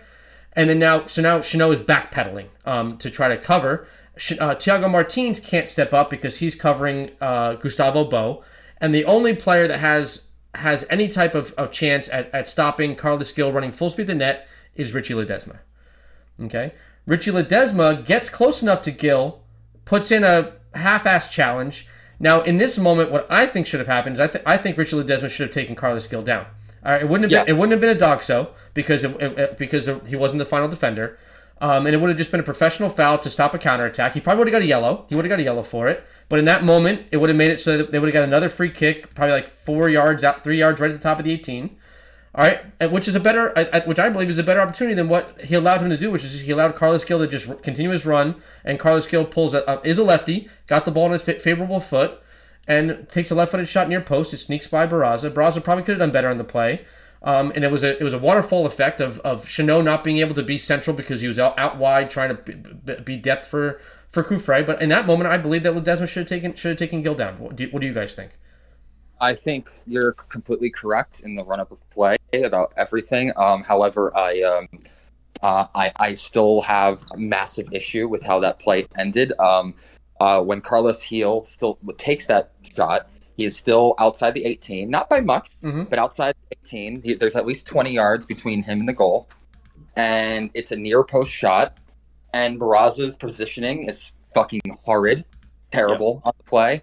Um, he and he kind his of arm, like, his arm isn't even fucking extended. Wait, wait, his arm is just there. He should be fully extending that shit. He's six foot fucking two, and uh, this guy can't even half extend his arm to at least try to save it. It looks like a dive that I would fucking put in in a charity match. Uh, That's uh, how uh, fucking poor that dive is. Uh, okay, so, so here's the thing: like, like he kind of dives to his left, but he kind of like doesn't even like really extend his arm. It almost as if like he is it, it, like like from the outside looking in it like like I I can't I'm not a mind reader. I don't know what was going through Barraza's mind. Maybe he did give it a 100% effort, and that was just the best that he had on like on that particular attempt. However, you know, looking from like uh, the view from behind Gil when he takes uh, his, his his shot towards net, uh, it looks like Barraza kind of just gives up on the play, thinking that it's going to go, uh, you know, like f- figuring that it's gonna it's gonna go wide, and yeah. the ball just kind of sneaks into the near post and I just like like what's the like Joe? You're a goalkeeper coach, right? That's yeah. that's your actual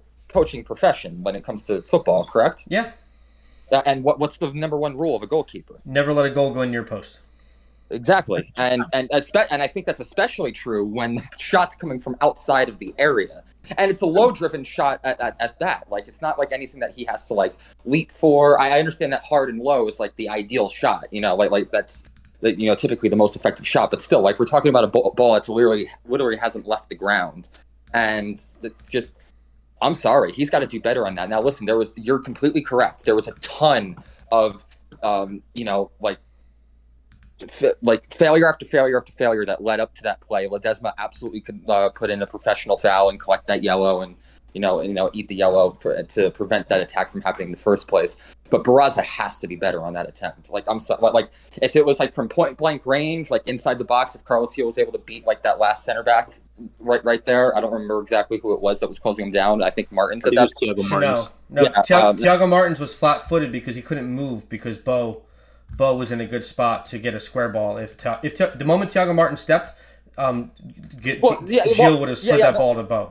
Well, yeah, well, I'm, I'm, not, I'm not, I'm not saying, I'm not criticizing Martins for that play. I'm saying like, like if he gets, if he continues his run and gets past Martins, and then he makes that same shot, and you know Barraza can't save it, then you know, like I, I guess whatever. I mean, it's still so, a near post Ch- finish. Chanot but... slides to try to block the shot. Um, well, but once again, uh, I, I just like once once again, I'm just trying to set set the table here. Like like if Carlos Gil continues that run into the box, and you know, and is able to make an identical finish, then I guess like fair play to him. Um, you know, like like like I, I still don't think like a goalkeeper should ever be, be get be getting beat near post. Not, However, not from but, outside your 18. Hell no. Uh, but I mean, that shot still came from outside the 18. That there's that that's at least a 20 yard attempt, bare minimum 19. That, like I'm sorry, and from uh, Barraza should have done better. But His position, his starting positioning on that shot was poor. His uh, body language is just not ready. He's you can tell he is not ready for that shot. Like you said, he thinks it's going out. He is not extending himself to cover himself that near post. He looks like he's going, oh, that's going out, but obviously it's went in, and you can see from the movement from where he's gone down to try. He hasn't even extended because he hasn't been in the right starting position to get an extension you know, from his legs to push off. You know what I mean? Yeah, and I and I also think it, it just it like we were talking about this like on the last pod. I mean, I mean, we, I mean, three, three. Uh, NYCFC OG was the uh, was was the last uh, was the last guest that we had in the pod, and he, Joe, and Davi all saw Barraza uh, starting in this game, uh, and rightfully so. You know, like I, I, made the, the hot take that you know Freese would probably finally see uh, some some minutes like in this game, uh, but that was kind of like a long shot anyway. But I, I just like I, it, Barraza's just been bad. He's been bad. Like like like he like uh, every single shot that like was in his direction just looked like he made a meal out of everything that he had to save. Like everything that like on every single free kick, he had that like Statue of Liberty flail that like at every single ball, like he was coming like he was coming off his feet for everything like that. He missed the cross into the box that could have definitely bit us in the ass uh, earlier in the game. I just everything about his positioning is fucking suspect. Everything about stop shots is suspect. He just doesn't. And also, we've been hearing about his distribution. I mean, listen, he he made a, a few decent passes, but has his distribution and and and and and work with the ball at his feet been any in any way an improvement over Sean Johnson, who was constantly? I mean, I mean, if you if you if it's kicking out of bounds, then yes. Like the, uh, ah, Jesus Christ, Dubby. No, but seriously, like answer that. Like, has he been in any way like in like like with the ball at his feet or in the distribution and improvement over Johnson no, at all. He looks shaky. He, he, looks he looks poor. He looks like he just wants to get rid of the ball as fast as possible whenever the ball comes back to him. Whenever he receives a pass from Chanot or Martins, he just the, the, the distribution's been poor. It's it's it, it hasn't been there. I don't I don't see what what what the fuck the hype was about. I I I'm honestly done. I'm done with Barraza. I want I want to see Freese in that next game, but that's not going to happen. Let's be honest. Well, I think definitely with Barraza, I think it's definitely like I was saying before we started recording, he doesn't really have that like presence in the box where he is commanding those players. Like he does not seem to be an outspoken goalkeeper. He seems to be quite reserved in sense of how he commands that box. Even whenever there's corners taken or free kicks going in or long balls going in, he's not really calling for it. He's just you know making a dog's dinner of it. And also confidence wise, obviously Sean's left, and there is always been the, the conversation of would he take the number one spot? Obviously, he's been the longest serving goalkeeper there um, between him and Freese. So obviously, it, it, makes the right choice to give him the number one spot. But at the same time, though, that's obviously going to be playing the back of his head of every possession or every game that he's playing. It's going to be he's under scrutiny, and he is under under a lot of scrutiny at the moment. So he is. So I don't know. I mean, I would love to see Freese in the next game. It would be really good, but. I just don't think it's going to happen, but I think it's yeah. definitely needed. I think he needs I think he needs bench just for that game to let Freese have a go and then I, get that competition going because I think he's getting a wee bit too comfortable knowing that he's going to be, you know, the number one goalkeeper. I don't think he's been used enough. I think he also needs like, a little kick in the ass. Like if, if Nick, yeah. if Nick, if Cushing is like serious about, you know, we're competing for starting spaces, then yeah. by then like then by that rule, and I've already like pretty much like like shown like skepticism towards that comment. I don't think uh, emphasis on competition for places is nearly as uh, like like as emphasized like within the club structure as like maybe like they would say to the press. I think like there's definitely some you know like like politics and loyalty and bi- biases that go into each of those decisions. Um, I mean, I mean, I play like uh, this doesn't probably equate, but I play football manager and shit. Like I have like certain you know like you know predisp- predispositions to give certain players a chance over others, even if like others are on paper probably better players. Um, I mean, also we don't know what's happening in training either. You know, we don't really see any extensive looks into that. However, like it's just at this point, like I think Bar- like, like if anything, I think benching Barraza for a game, even if Freese doesn't necessarily perform well, I think benching Barraza would send a, a message as far yeah. as you know, like okay, if you're not going to perform, then it's next man up, and you yeah. know, like like maybe you might get. A, yeah, and it, the next time you get a shot, you know, you better make the most of it. Yeah, I, definitely agree with that there because I think just the last night the positioning was just it was really annoying me how he was he was off that line so that, much. That, that one just... free kick, um, it was uh it was it was around the same area where the the goal was conceded. Uh, he was he was actually beat to it, and surprisingly, they overturned the decision from corner kick to goal kick. Um, again, poor positioning. Barraza actually got beat. I mean, if, if that if that that ball was on target, that, that ball is going into the back of the net. Uh, he's very lucky that that ball did not go in. Yeah.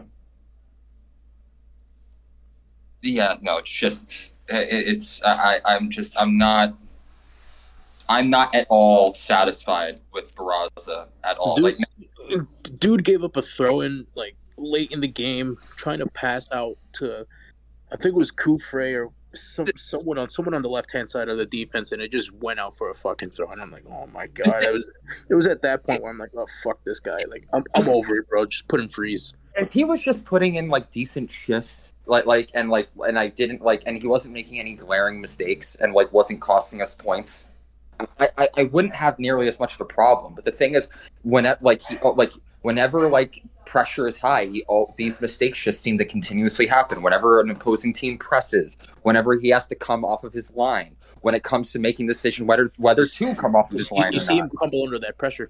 It's just like like he just doesn't seem to have the football IQ or the composure needed to play a position that requires you to have both. You know, you can't be missing one or the other or either. You know, like like like they're both very very very important.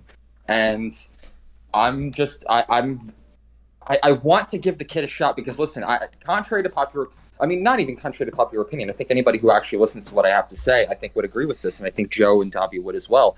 I don't want to see anybody fail when they're wearing our colors at all. I don't root for anybody, even if I don't think they're going to be good. I'm not like, like for instance, I've had a lot of bad things to say about Cufré. I don't think Cufré has looked particularly excellent uh, in the NYCFC shirt since he came over. Um, and and D- Danny, you and I were talking about embarrassed uh, Danny, you and I were talking about his uh, positioning uh, last yeah. night and, and how bad it was, uh, especially in defensive transition.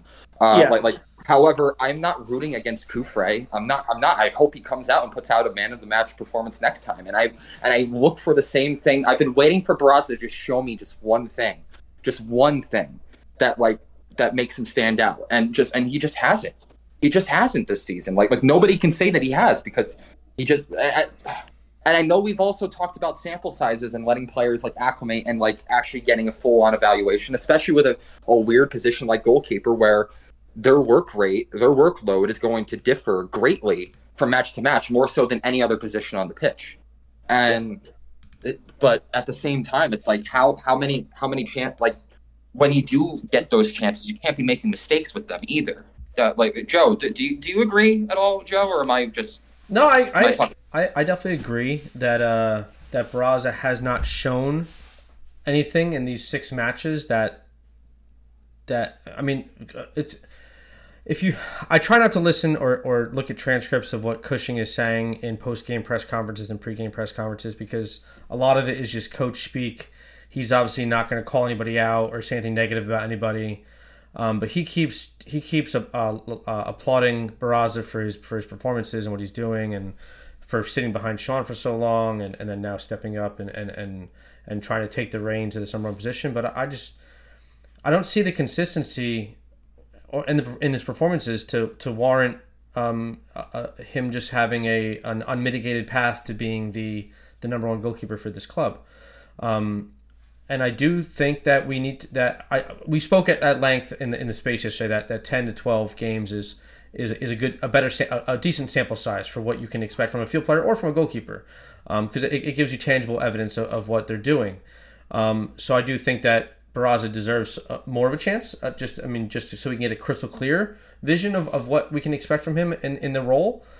Um, but I, I, I do think at this mo- in this moment at this juncture with us having a three game homestand, I think that it, it, it does lend itself to be a perfect opportunity to kind of transition to see what uh, to see what Matty Ice has to offer um, in, as the goalkeeper position. Because who knows what they're seeing in training? Who know, who knows who knows what what what, what Cushing and what Rob Vartughian are seeing in training from from uh, from Matt um, Freese uh, to, uh, to see if, um, if he deserves these minutes. But I mean, all, all I know, all the fans know, is that we paid a pretty decent amount of money for this guy um, to come and just foil away and serve as as as Barraza's backup for the entire season, and maybe and, and, and we paid it to a rival too. Yeah, um, but I mean, if, if you look around the league, um, there there wasn't really there wasn't much to pick from in terms of um, a higher quality backup who has some um, who has some uh, potential.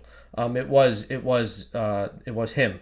Um, and part of the reason why is, I mean, there was a lot of people in Philadelphia saying that he probably could have gotten more time if he were not behind Andre Blake, who was who's arguably one of the greatest goalkeepers in, in MLS at the moment. Uh, but yeah, it's just it's a, it's a little bit too. We sent a little bit too much money for him to to for him to just come and be a backup. We had we have freaking Cody Mizell. We could have just if if the idea was for the, Cody is more more than capable backup goalkeeper, and we could have just picked up some USL guy or some free agent goalkeeper to serve as our emergency third goalkeeper. Or, or we could have just drafted another. Barraza. Yeah, or we could have just drafted another one. But I mean, there's there's one thing that I do notice. And I mean, this is uh, this is a statement on Cody Mizell. If you guys ever go to a home match and get there a little bit early and go and watch the watch the players arrive, Cody Mizell is always always the first person to arrive for a home match. He is always the first person from the from the from the NYCFC players to arrive at a, the, at a match. For a third choice goalkeeper, I respect that. Yeah, he is always the first one there. Um, you, you don't hear him complain in, in the media. You don't hear him complain a bit about his current role, about Sean leaving and him not getting even a chance or a sniff at the, at the goalkeeper spot. Um, I think I, I think as as soon as we signed him, I think he knew the writing was on the wall that he wasn't gonna just. I don't think he was gonna play. I mean, if he was gonna play, it'd probably be the odd preseason or. And I'm actually, or, I'm part of the reason why I want to. Part of the reason why I want to watch tonight is because I really hope that Mizell is now going to get the, the minutes for NYCFC two that Barraza was getting last year. Because although I do want them to develop Alex Rando, who's one of the goal- goalkeepers from the academy, if Mizell is not going to get minutes with NYCFC two and he's not going to get minutes with NYCFC senior team, how is he going to progress as a player? He, you can't just train all the time. You need to get minutes somewhere, whether it's out on loan with Hartford Athletic or if it's somewhere he has to get minutes somewhere to progress as a goalkeeper because he's not he's not old. He's still he's pretty young too. All of our goalkeepers are relatively young now. How old is he? Like 26 or something? I, th- I, I want to say he's under 26, 26, 25, somewhere in that range. Um, we signed him randomly from like some USL team um, to serve as our emergency emergency third keeper when uh, when Brad Stuver left to uh, to Austin. He's he's not he's not as young as you think he is. Was he 28? He's 31. Mizell's 31. Yeah. Wow. And he we signed him from New Mexico United. Yeah, that's right. I was going to say New Mexico, but I wasn't sure. Um, all right, but, but I mean, we know from from having Sean Johnson, and we know from uh, anybody who's a U.S. men's national team fan, we know that like goalkeepers tend to um, be they're able to play into, into their late thirties, they, they, and they tend to actually peak and get better as they get older, um, at the elite level at least. Um, so yes, yeah, so, I mean, all in all, I, I think that that that, that Matt Freese, like well, like yeah, forty three, and he's still playing. Yeah, but he that, that's he's a, he's a different class of goalkeeper. He's in a, in a completely different. Buffon is the exception, not the rule. Let's not like yeah, Buffon, yeah, no, he's he's he's all the way. Up there. Buffon's a World Cup winner and a phenomenal goalkeeper. Yeah, yeah, but I'd still, I, I just thought I'd throw that in there. But I, I was talking about more along the lines of like Tim Howard. Like Tim, Tim Howard was an American keeper, and, and he played for he, he played well into his late thirties, maybe, know maybe even is, uh, early forties. another one of the, the Colombian goalkeepers. He broke the record at the time in the 2014 World Cup. I think he was like 41 or 42 years old. He was subbed on against Japan. Yeah. He was like the oldest goalkeeper So like in World Cup history. That's even more. That's even more of an indictment on, on, on to uh, to Mizell not having a peep out of him. He's 31 years old and he's not even getting a sniff of the starting spot on a team that he got signed to. So he's very much he's a pros pro, and um, I really hope that he gets these valuable minutes tonight and, and in the future for NYCFC too, so he can at least he can at least play. I mean, it's gotta suck just being a training keeper and just just practicing all the time and not getting any burn in any type of games for any any of our levels of, of, of competition. Um, but yeah, so I'm, I mean, I'm definitely in the camp that I, I think that Matt Freese deserves a shot, and I think that this homestand is a perfect chance to kind of If the, transition. if, the chan if the chance presents itself, I'd love to see uh, Mizell actually play for the first team. yeah, just to see what, just to see what he can do. Um, Yeah, uh, but Yeah. it- it's, it's Well, the- highly unlikely though. No, so to be fair, I, we've seen Mizell in a few friendlies before in past seasons. I think he appeared a few times in 2020, and uh, and if I if I recall correctly, I think he appeared a few times during 2021. We didn't see a lot of 2021. The preseason in 2021 is a blur, but I remember like one time seeing him and just being so unimpressed with him. Like he's, he was he's never not, appeared in, a, in, a, in an official match, not not a match No, that counted no, for no. anything. yeah, he's never appeared in a U.S. Open Cup match. He's never appeared in an MLS match or a Leagues Cup match. He's never appeared in anything like that. Uh, but um, I remember seeing him in one friendly. I'm trying to remember. It might have not even been him. It might have been Jeff Caldwell. I don't remember who it Yeah, was. Yeah, because Like, even even during preseason, he wasn't even he wasn't getting any burn in in preseason. It was it was Freese and Barraza. He wasn't getting any time, not even like a 15 minute, nothing. and I and oh, and I do remember. I remember in that LA Galaxy game specifically. Um, you know when we beat LA, uh, I remember Barraza played the first half, conceded a goal, and Freese came on in the second half. And obviously we couldn't see that game; it wasn't being broadcasted. It was it was Freese that conceded the goal I- I- it- not that if not not that I recall. Didn't that goal come in in the the first? Galaxy game. Yes, Uh, well, He- uh, he's he ency- Encyclopedia Davi. You got you got to take him at his word. I- I'll give him the benefit of the doubt. no, no, we, we, we were up one 0 at halftime, and then um, the reason why we conceded is because Chanot thought it'd be cool to duck under the ball and then give Chicharito Right. only one chance. Right, that's right, that's right. And Freese was in that. You're correct. Yeah, I saw that highlight when like Chanot. It was basically like a it was a howler from Chanot. Yeah, it was basically nothing he could do. Um, but uh, I remember hearing on the radio broadcast he made a brilliant save, like a few of them, like in quick succession. Uh, and then he saved a And penalty. he saved the penalty. Uh, and then he saved the penalty from Douglas Costa. Douglas Costa, we all know who Douglas Costa is. He's a very, very accomplished, very good. Um, uh, uh, uh, you know, for LA Galaxy, he definitely seems that he's viewing it as like an extra paycheck. But I mean, still, I mean, Douglas Costa will put a shot on with good pace and everything like that. He, he's a he's a he's a dual threat player. You can play him at left back. You can play him at left I wing. think, I think he'll, he'll go down as one of the players in Europe that failed to live up to their full potential. Yeah, I mean, he never lived up to his full potential, but Douglas Costa was always a really good player. He was never like yeah, Yeah. for sure. never any He, he was he's he, he, he was a threat on his day, but he just never. I, I don't want. I don't want to get into it. I don't want to get into a, the conversation about whether or not Douglas Costa Yeah, let's fulfilled his. keep this That- NYC that- related.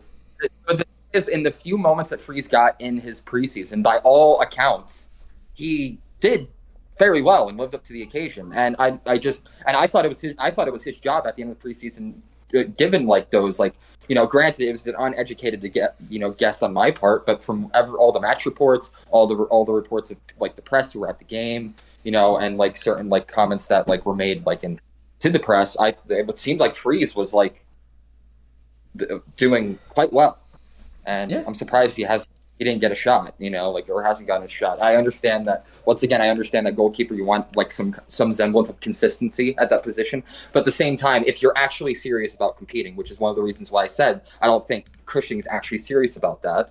Uh, maybe a one-off appearance, especially at like a home game like Yankee Stadium or Citi Field, is it, it is due.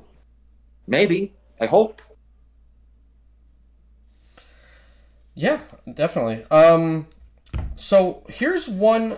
Okay, so let's talk a little bit about Ismail Elfath. Um, in this match, I thought he had decent control of the match, but going back and looking at the statistics, he only handed out one yellow card for the entire match, and it went to Mitja Ilenič for a professional foul when he kind of like wrapped. He he tried to make a tackle on the guy, didn't get him. I think it was Gilles, and then he kind of like just wrapped him up and just tugged him down to the ground.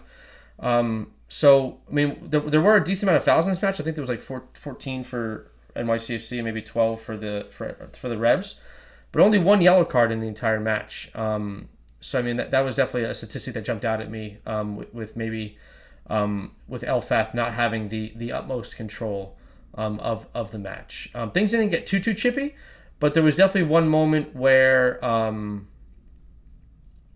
uh, who was it? I, I know uh, Santiago didn't Rodriguez. He didn't he didn't get in any trouble this match in terms of running his mouth or being an, an angry little elf or anything like that. Um, oh, elf? yeah. Because he's little, not as little as Santi, but um, it, it, that's an elf reference. Will Ferrell, you're an call me an elf one more time. Oh, oh, um, but uh, yeah, so I mean, in terms of uh, uh, chances created in this match, uh, NYCFC one one chance created, and, I, and I'm I don't know why it's one because we definitely had we definitely had two solid chances created. They both came off of set pieces.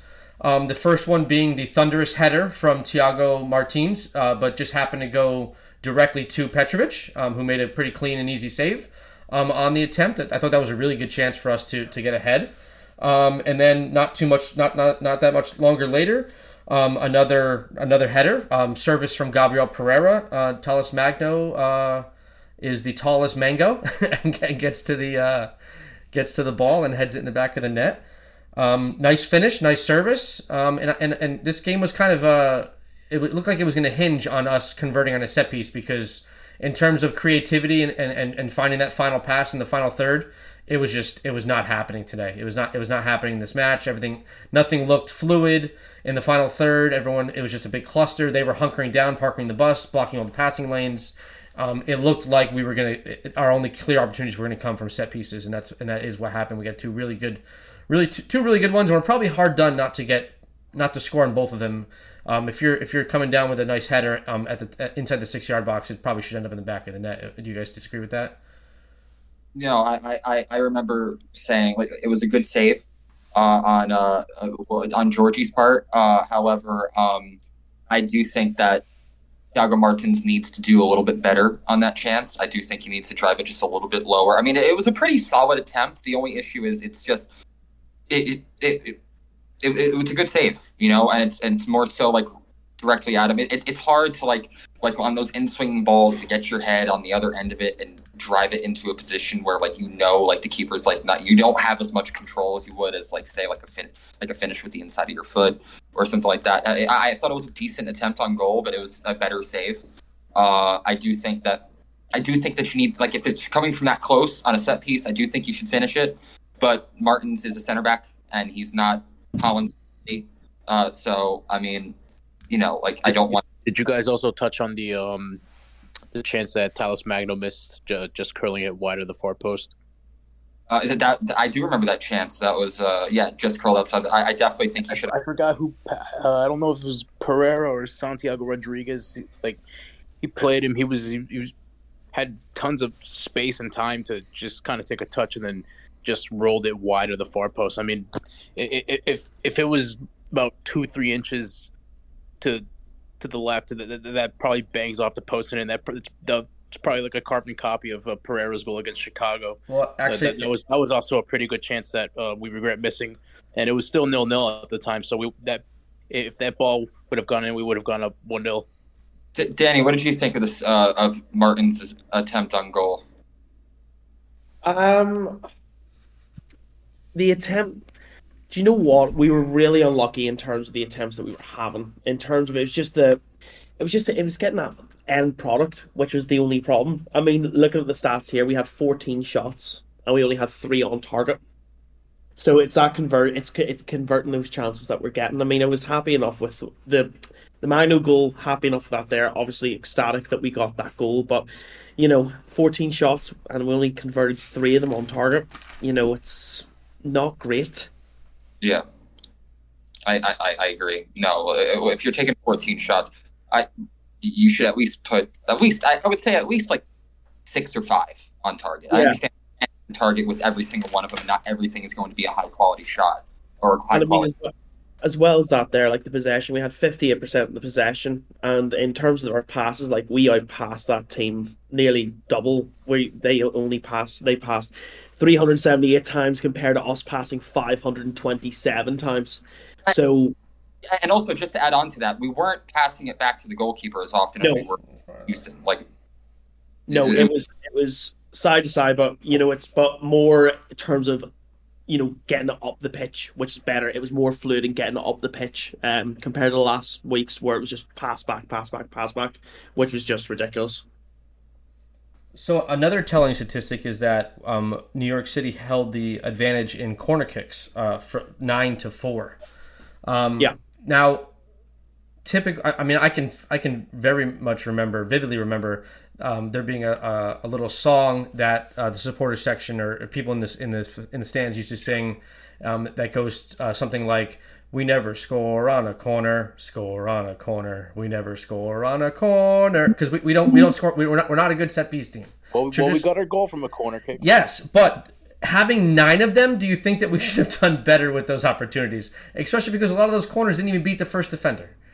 Yeah, well, I, I, I so scoring corner isn't like historically speaking, it's not like if you like take like all the corners, like I would probably say like only like like across like a league season, there's probably only about like five percent of them, if if that at most, like going into the net. I think if you're getting that many corners in a match, you should at least put like get a shot on three of them. Uh, like even if they're not on target, and it's kind of just like a you know like a 50-50 header that you just need to win in order to just not be embarrassed. You know, like like yeah, you should definitely do that. But I mean it, it's just it's hard weighing out the positives with the negatives uh, of this game because I do think most of it was positive, but the negatives stick out so much. Mm-hmm. You know, like like like. Like, like, like, even though the negatives like were only like spots, because I do think that we played a, a pretty complete match in this game. Like outside of the final product, I know that we have differing opinions on that. I was encouraged that all we were missing is the last pass because I feel I feel like it, it, like like if you have to figure out getting the ball up the pitch in general, I think that's like like it, like, like like last week against Houston, like it's like like uh, we were trying to figure out how to even get the ball into the final third, much less what to do with it once we got there. And I feel like if you just need to figure out like where that last pass is going, I think that's a good problem to have. Uh, I th- or at least not as detrimental of a problem to have. Um, with, with, on a set piece, it's just I don't know. It, it I'm at a loss really. Like like, like I, am happy that we scored on the corner though. I'm happy that Talles because yeah. always talked about his height and how much bigger he looks than other players like when he's on the pitch because he's he's not just like tall. Like he's got some he's got a build to him. Like he's got strength to him. He seems like a, a tough kid. And you know, to see him rise like over that like like he beats the uh whoever the 17 year old is on uh, on New England. I don't recall his name. Like he beats him on the initial mark and then wins the ball in the air and then uh, you know, and just puts a really good header on it. Past Noah like, Buck. It, it might have been. I don't know. The blonde haired boy. He was dark haired. Uh, I, I, I don't know. I, they were talking about a 17 year old and showed him on screen, like showed this guy's face that he beat on the initial, mm-hmm. like, like like on like like on the movement. I don't know exactly who they were talking about or if it was the player that they were describing. I don't know anybody on New England outside of a few key players, uh, but uh, um, it was a good header. Uh, it was a it was a brilliantly delivered ball from Gabby on the corner. It yeah, it was, it was sweet as a nut. You know, like just uh, yeah. But the delivery of the corners changed so much on that right hand side because obviously we had Pellegrini taking the corners the first half up until you know whenever he was subbed off. But whenever Gabby was delivering those balls and he was delivering them they, they were a lot more clinical. They were a lot more. There was there was more of a there was more to it than what Pellegrini because Pellegrini was e- either he was aiming low towards the near post or he was aiming to the first man he could see closest to him. The other, you know, Gabby's corners were more aerial, looping into the back post, waiting for somebody to run onto it. It was just different style of play. But I just think whenever Pellegrini came off and Gabby took over, that's whenever the corners actually started having a bit of an impact in that sense. I actually forgot to factor that into uh, Joe's mention of like the, how many corners we had and how uh, ineffective we were in them. I completely forgot that it was Pellegrini that was whipping in like ninety percent of them, and that they were all yeah, poor. Exactly, that's what I mean. So it's you know we can maybe discount all of the ones that Pellegrini, you know, was whipping in and more focus on the ones that Gabby was doing, you know. there was one corner where he it was like a very low ball and it, it didn't beat didn't even beat the first defender. The defender just kind of like volleyed it out for another corner. I, I, yeah. I, have got I've got a question for you guys collectively. I, I mean, I'm probably like jumping like ahead a little bit too much because we still have like an actual result to like wrap up. Uh, however, like, do you think? Uh, do you think it's enough for Gabby to get put back into the starting spot Fuck. next n- next week? Fuck yeah. Y- yeah, yeah. I, could, I, I think so. Because I honestly don't even agree with him not. Now, listen, I said before, like, like the, the game in the Twitter space, that if there's any player who, based on their form, I mean, listen, as, as poor as I think Pellegrini has been in the in the past few weeks, Gabby has been worse.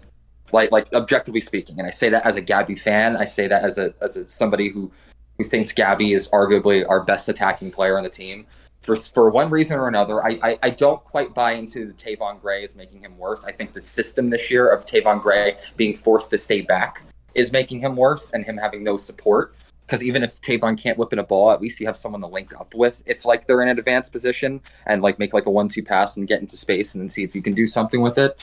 Uh, however, like uh, just I think with Ilenič like available, I think start. I think it was a missed opportunity not to start Gabby from the rip, and I honestly think we would have been winning the game outside the in the first half had he start had Gabby started. What's up, Joe? I misspoke earlier. That that Thiago Martins header was off of a set off of a service from Santiago Rodriguez, not was, off of a corner kick. It was a free kick. Yeah, it was, was, a free kick. Yeah, it was not off a corner kick. It was off of a set piece, a service from Santi. Even here, you mentioned corner kick. I was I was speaking like strictly. Who, who delivered that ball? Was that Santi? Santi. Yep. It was Santi. Yep. That was a beautiful delivery. It was. That it was, was like a, it had good. It had really good movement on it. It was a good ball. Yeah, good pace. Had a little mustard on it. You, you love to see it. No, I just no. I, I that does and, and and if Gabby starts, does Gabe stay in the starting eleven? That's the question. Yeah, yeah Pel- uh, Pellegrini would be the one coming out, and Talles would stay on the left. Gabby would be on the right, and Segal would be up top. Yeah, yeah, I agree. One hundred percent. Wow, we all agree. And, and you're at home, so you can you can experiment, and you probably still be okay. Yeah. All right, so let's uh let's let's get to the result here because we gotta we gotta wrap this up soon. Um, but uh, I mean, yeah, I mean, any, anytime you go into New England, um, it's a tough place for us to play uh, in, our, in our history. Um, and this this is one of those uh, Coach Joe moments where it feels it's a it's a draw that feels like a win because we we stole points um, after after conceding and going down. Um, so all in all, I would say it's a positive result coming home with a point from New England. What do you guys think? Definitely I mean, a positive. Definitely, like I said at the start, it's definitely an improvement compared to last week's one. Um, with the players playing their natural positions, the the game was able to play more fluidly. Um, even just watching the build-up play and how the ball was being passed about, it was more positive. The players seemed a bit a, a lot more confidence. They did um, and it it helped that you know we were in their in their back garden. We were playing our style of football, and they had to deal with it. Like they did not have an answer. So in, in that first half, maybe the first like what seven eight minutes, the Revs were, you know, it looked a wee bit shaky. It looked like no flip. They could maybe take this game to us, but like that first half. And up until about the 65th minute, we were doing quite well in terms of playing our game and our style, and they had to play that way, if you know what I mean. So I think definitely um, definitely a positive going into these next three games at home. Definitely, a, uh, definitely a confidence boost for sure, and to come away with the point against the league leaders at the time. Um, yeah, you can't say no to that there compared to you know what the abysmal result was last week. I, I agree completely with Danny. Um, I I believe that we probably had. I thought we had enough quality in our play this week to win the game. Personally, uh, I know some people may disagree with that. I thought we did enough I thought we played well enough, like over the course of an entire 90 minutes, in order to win the game. Uh, however, despite that, uh, you know how you know what my saying is. Context matters, and contextually speaking, New England is a very, very strong team, uh, and and have been in the early uh, stages of this new season, and and they were and we were on the road. Uh, you know, uh, you know, and this team has not, you know, historically played well on the road. You know, in the last several seasons, we haven't really been good on the road. Um, uh, but however, that being said, I do think that this is a draw that feels like a win. I think it's a very I, I, we, deserve something from this game. I'll take a point on the road uh, going into a three game home stretch, which I think will yield us at least seven points.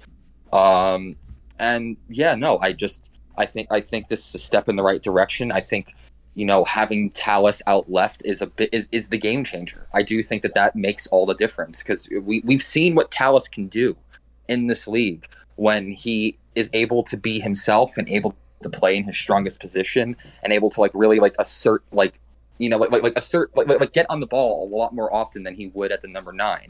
And i thought that he i, I thought i think he is going him playing at the left wing is going to be a key to our success moving forward. And if cushing commits to giving gabby uh, not gabby uh, gabe uh, a run out, you know, at striker more consistently, um, you know, and like and then actually playing everybody in their natural positions, and maybe reinserts Gabby Pereira into the starting lineup. I think this is a team that can do a lot of damage as is. Obviously, we need reinforcements in the summer. I would still like to see a striker, you know, like it, it and that's assuming if Gabby, if not, oh, that's gonna be a problem. That's assuming if Segal, just call him Segal, yeah, Segal. yeah, yeah, that's assuming if Segal doesn't, you know, like like because who knows? Maybe he's a sleeper and maybe he explodes. I don't see it, but it's possible. Uh, you know, that's even in, even so, you still need depth at that position anyway. You know, right now as is, I do think this is a team that is strong and is dangerous and can take it to any team in the league on their day. We just need to have a little bit of consistency. We need to play players where they're strongest, and I think having uh, Talles at the left and Santi at the 10, and also with sup- supplemental pieces like, you know, um, Ledesma, I do think this team is a force to be reckoned with, and that game just filled me full of optimism. Yeah, totally agree. Davi? Yeah, I'm surprised with the, the way we played. I'm pleasantly pleased. I mean, especially coming off last week, which is fucking awful. And the ball was so fucking. We somehow we, we were able to be worse than we, than the game against Nashville. I don't know how the fuck that's even possible, but we somehow achieved it. Um, so the the way we played, it's, it's going to bring a lot of confidence to the players, um, especially with the three home games in a row. Um, you know, against against opponents that we should be beating. Uh, I, I've I've watched the uh, highlights on Atlanta. They they did not look good at all um, last night against the Red Bulls. Um, in fact, they they only got their um, they only got their goal because of a poor goalkeeping mistake, um, er, pretty early on, and that's that's how they won the game. They look pretty shaky. So, but I, and, either um, way, you can't discount the fact that they're the second in the East right now. Yeah, yeah, true. But mo- most of their games have been at home, and they they really they they haven't won a regular season game at Yankee Stadium. Um, so that's, that's something to take into consideration. Um, and considering our fantastic home record, especially there, uh, Christian said it multiple times. He doesn't think we're going to lose a single game at Yankee Stadium. Probably worst case scenario draw, but I think this this will this will bring back confidence into the team, um, especially coming off last week. I, I think uh, with the proper striker, um, we, we, we will we'll definitely be a, a, I'd say a contender from from the Eastern Conference into the playoffs, and um, I think I think Gabe Segal is probably a key um, into you know kind of coping with the fact that we don't really have a, an experienced true number nine. Um, keep in mind he, he only just made his first professional appearance uh, last night, and he was actually fairly decent for the 60 minutes that he was on the pitch um, in a in a place that we where we notoriously uh, lose. Uh, we, we've conceded goals in the first 15 minutes there, I believe three or four times before. Four, yeah. Before the trip, and I think um, you know to go up there, go up to New England, and you know just uh, getting getting a point up there after going down a goal um, against the run of play, in my opinion, uh, that's that's that shows great fight from the team, and I like the new system that uh, Nick Cushing, or or or at least the uh, the Gabe Segal coming into the system and kind of changing it up a little bit. I, I think it shows that Nick Cushing's kind of um, willing to kind of experiment. I mean, we've we've seen it with the back three last year to to end it. Um, that you know, you know, whenever you experiment and you find a good system, you got to roll with it. So hopefully, uh, Nick Cushing can roll roll with uh, Gabe Segal. I think he's deserved another start for next week. Um, yeah, I'm just I'm just overall really pleased with the result, and I'm I'm hoping for the for the best um, going forward. And I, I think I think we could do this. I think we could cope with uh, Gabe Segal at striker uh, up until the summer, uh, June or July, when we finally get a number nine. Yeah. So. Uh... Oh, and also I want to also do want to add something. I want to add the uh, the fans, the away support. They were fantastic last night. We, we could hear them on the broadcast.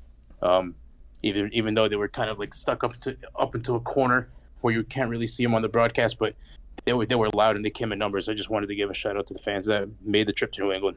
For sure. Uh, so looking back at, at, the keys to the match that we discussed in the last episode, um, staying checked in from the opening whistle, clean sheet through the first 30. That's a resounding check. We, we went into halftime nil nil. Uh, my second one was for us to score early. That obviously did not happen. And then uh, number three was limit Carlos Gil and Gustavo Bou's influence. And I would say that we failed at that. Um, Carlos Gil um, was put in a man, man of the I'd, I'd say I'd say 50-50. I mean, Carlos Gil put in a man of the match, 8.1 rating, um, had a goal, um, was was probably their, their most dangerous player the entire match. Um, and then Gustavo Bou had a breakaway um, in uh, be, before before they scored their goal, he had a breakaway. Um, he is another player who uh, only has a right foot. He was uh, um, Thiago Martins was was chasing him down, was on his right hand side, um, all, all Bou had to do was drive, continue driving on it, and then have a left-footed shot. He didn't want to do that, so he cut it back onto the right. You, got, to give credit to Thiago Martins. That was well defended because he easily could have given away a penalty. Yeah, no, it was well defended, but it was also it was Bou's inability to have any type of a left-footed shot that he had to chop it back onto his right, which fucked everything up. And even though he, he still almost put it in the back of the net far post because Barraza wasn't positioned well enough. Um, but I mean, I, I, don't think that we, I don't think we contained Bou and and Gil well enough. I don't, I don't think we did we did a good enough job at that. Now, overall, the, the as an entire defensive performance, yes, very good, very well. Um, only conceding one goal, um, very good. I thought we we controlled the match for large portions. But in terms of keeping their dangerous players off the score sheet and, and, and silent, I don't think that we did a good enough job of that. Because um, I think that was more the fact of you know the counter attack. It wasn't. It wasn't the fact that those boys were getting, you know, they were getting into serious positions or they were causing us problems in the open play. It was only in the counter attack whenever they were actually, you know, or well, apart from the the Gil goal, which was you know in normal play, but you know the counter attack was when they were really hitting us. Like you know we did do well to contain them for a large majority of the game, apart from you know that opportunity for them to score. Mm-hmm. I just I know I just saw Car- Carlos Gil was on the ball a lot. Like he, he the ball was always at his feet. They, they, they played it obviously when you're when you have an MLS, MLS MVP under your belt, the team is going to be putting the ball to you a lot because you're the better. Yeah, you're going to be getting a lot. But I just felt that he didn't really. I don't know. Just to me, he didn't. It didn't. I wasn't as worried because we did. We were putting. We were had such a large amount of possession that we weren't really troubled by that. There, he may have had the ball at his feet quite a lot, but you know, we had loads of corners, but it doesn't mean that we can we, we scored in every corner. Yeah, you know what yeah, I mean? True, true. All right, so I'm just quickly getting to some user, some some fan uh, questions, comments off Twitter. We have uh, a former guest, uh, Felix. Um, he said, "A point on the road is, is is a point on the road, but once again, we are missing a key player in the nine. We create chances and can't finish. I did like how Ledesma settled in and how GP was the real real impact sub last night. Do we all, all agree with that, or do, or do we think that?" Um, do we think that he uh, that that's a, a hot is that a hot take or a shit take?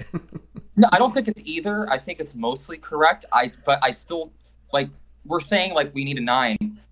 I think we still I think we need to let the nine who played this game actually get a chance to actually acclimate himself to the system before we decide that he's useless and before we decide that he's not going to be a factor. Agreed. Uh, that's the only That's the only place where I disagree with him. I under so, but in essence, he's correct. Yeah, the striker position is definitely our weakest right now. But I also don't think that.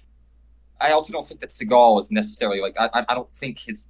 I don't think he put in a stinker last night. I, I think that would be extreme to say. You know, like I, I don't think he looked horrible. I don't think he. I don't even think he looked poor or like even a little bit. I think I think he looked, you know, he was kind of like a spectator at certain points, and he definitely didn't like make put his stamp on the game. Uh, however, that being said, uh, you know, we, we, don't know how he's going to pan out because he, he might be maybe not he's more he's not he's not likely to be the answer, but he could be an answer to in certain spots over the course of the season. We don't know. We've only seen 60 minutes of him. I, I don't think we should be writing him off just yet. Yeah. Um, another user, T. Gerhard, um, he said that the match was okay. Still need to work on some things. Defending was better, even though Magno got the goal. I'm still not impressed by him. He is good, but not num- not number nine good. We need a real striker. Also, I would like to see Barraza taken out and put Freese in the next game. Um. So, I mean, we've all we've all pretty much been in agreement that Talles is not a nine, but he didn't play at the nine at this position. So I don't I don't quite understand why that's being. He, he wasn't at the nine this this game. Uh, even even when uh, Segal got taken off, uh, Santi filled that spot. He was able to stay on the left. Uh, so so yeah yeah. Well, I mean we're in agreement, and also yeah, we've already mentioned our frustrations with Barraza. Whether or not that'll lead to a Matt Freese spot start is still to be determined. But I don't know. Danny, uh, Danny and Davi, what do you guys think? Um, the only, the only, I wouldn't say that obviously Talles, like he, you know, he did, he wasn't playing the number nine position at all, but he did have a tendency maybe to like float into the central position. So he did. It's kind of like Cufré just like floating into that central position. Um, I definitely agree that you know we do need we do need a recognized number nine, and Segal, I think he's he's going to fill in that spot. I think we definitely need to give him that chance, but I definitely think we need a an out and out recognized, proven number nine. I mean, we're we're crying out for one. Like, I mean, we saw exactly what would happen if we had like a, a number nine holding the play up, letting the players come round him, laying the ball off, making the runs off the ball. It, it shows that we do need a recognized striker, a person who is a natural striker. Um, and then the Barraza and Freese, I, I would say I would give Freese a chance, but I know it's not going to happen. But just in my opinion, I'd say you know he needs that kick up the arse to like you know get himself into gear to know that he's not safe. So yeah, I would agree with those comments. I would. And then the last user says uh, it's Doug Condon, who another former guest of the of the pod.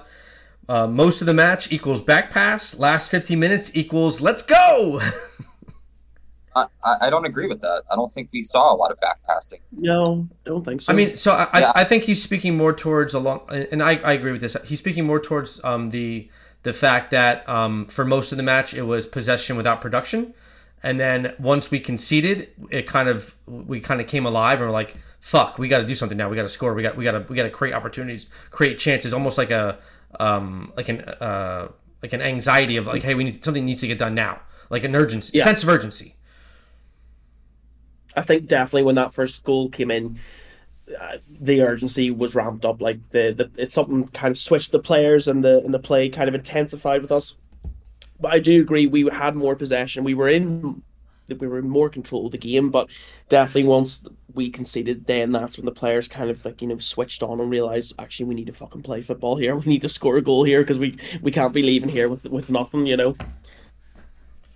Absolutely. Um, so I mean, all in all, um, I think we're I think we're unanimously in the in, in, in favor of the fact that a point on the road is is good, and uh, uh, let's take that point, put keep in our pocket, and, and move on to to Atlanta, and move on to this three game homestand, and uh, let's now is the time when we need to start stacking points. I mean, at home we don't we should not be dropping points at home. If we can get a point in the road here and there, maybe get a win here and there, then we'll be in a good spot. But I mean, based on the performance and where it was and who was against, I'd say a point against New England at New England is, is a good thing. You guys, you guys, what do you guys think about? What, what are your final thoughts, final words on this uh, on this episode of the podcast? Uh, you're our guest, Danny. Take, uh, you start. Okay. Um, definitely final final points on this game definitely a much needed improvement in terms of not just morale for the team but morale for the fans. I think I think after watching that lackluster display against Houston last week, it was just very deflated. We were kind of clutching at straws, thinking where do we go from here? And thankfully, we actually moved in a positive direction. We moved forward. We left at the point um, from uh, New England, which is good on the road also the fact that we were playing a system where everybody was in a natural position, like I've said before, um, it was very positive. We controlled large portions of the game. Um, our possession was good. Our passing was good. Um, I think, yeah, definitely going into the Atlanta game, definitely in a very positive mood. I think, and looking at their record in the past two games, I mean, how many goals they conceded in the past two games? Something like uh, six, six. all in one game yeah, so six six goals. Like I think, and, and they're coming and, to our with the, and with um with their stars back last night. They, they did not look good. They they looked pretty shaky. Well, uh, hey, yeah. so with you saying with you saying they look shaky, what was the score of the game? Just remind me real quick. 1-0. Oh, so they got a shutout. Yeah, I'm just making sure. Just it was a clean sheet. But uh, sure. uh, Red Bull, Red Bull were wasteful in front of goal. I don't care. It's still a shutout. A shutout is a shutout is a shutout is a shutout. Clean sheet. I, I understand. I understand, but like, I mean, I, I also like agree with Davi's take that like no, like nobody's scared of Atlanta after watching last like last night's game. I, I, I mean, yeah, Joe, you're probably in a minority. Uh, here's the, here, here's the thing, like like like like like like it's sort of like how like last week, you know, like like nobody was scared to face us, you know, like, like similarly, I don't think anybody's worried about Atlanta going into next week because yes, but also, you also have to take into account. Davi mentioned earlier, most of their games have been at home. They haven't been on the on the road a lot this season. Yeah. And now they're going into arguably the hardest place to play on the road, uh, like like bar none, uh, like in the league. I, mean, I think that's just an objective fact. I don't think I think yeah. Yankee Stadium is the biggest home field advantage in the league. Uh, the, but and it's not even close. Uh, but it definitely definitely sets us up for yeah. I think after this game, it definitely sets us up for a good encounter with Atlanta, and I'm more confident going into this game than yeah. I would have been if we didn't get anything from the New England game. Uh, yeah. I, and this flows into my final thoughts in the game. Uh, a point away from home, especially against a very, very good team, is a, is a huge positive, and uh, I'm I'm very I'm I'm more than satisfied with it. And I think next week, despite the fact that Atlanta is a very, very, very great team on their day, I do think they're in a bit of a weird run of form right now. And also, I, I think this is our, even if they weren't, I still think it's our game to lose because we're playing at Yankee Stadium. And when you're home, especially at Yankee Stadium on this team, you it's it, it's it, it's you you're expected to win. Like like like three points are expected every single time. You're not playing for a point. You're not playing, you know, to not embarrass yourself. You are playing to win and win by a fair margin as well. I, I think this game, this is our game to lose, and I'd be, I'd be shocked if uh, if we act if we lost if we walked away without any points next uh, this upcoming weekend. Personally, that's just me. I can't speak for anybody else. Yeah, um, I'm I'm, uh, I'm looking forward to our next episode of uh, previewing uh, Hotlanta um, at, uh, at coming to town to play us at Yankee Stadium. But to put a nail in the coffin on uh, on this uh, New England game, point it point in the road, never a bad thing still some things to work on. Uh, hopefully, Gabe Segal gets another week of training um, exclusively as as the nine, and uh, hopefully we can uh, parlay this point into many more points um, over the next three weeks at home. Mm-hmm. Um, I think uh, I think we are good to go on the, on episode seventeen of Beyond the Smokestacks. Thank you for listening. Uh, be on the lookout midweek for our preview of Atlanta. And as always, New York is blue.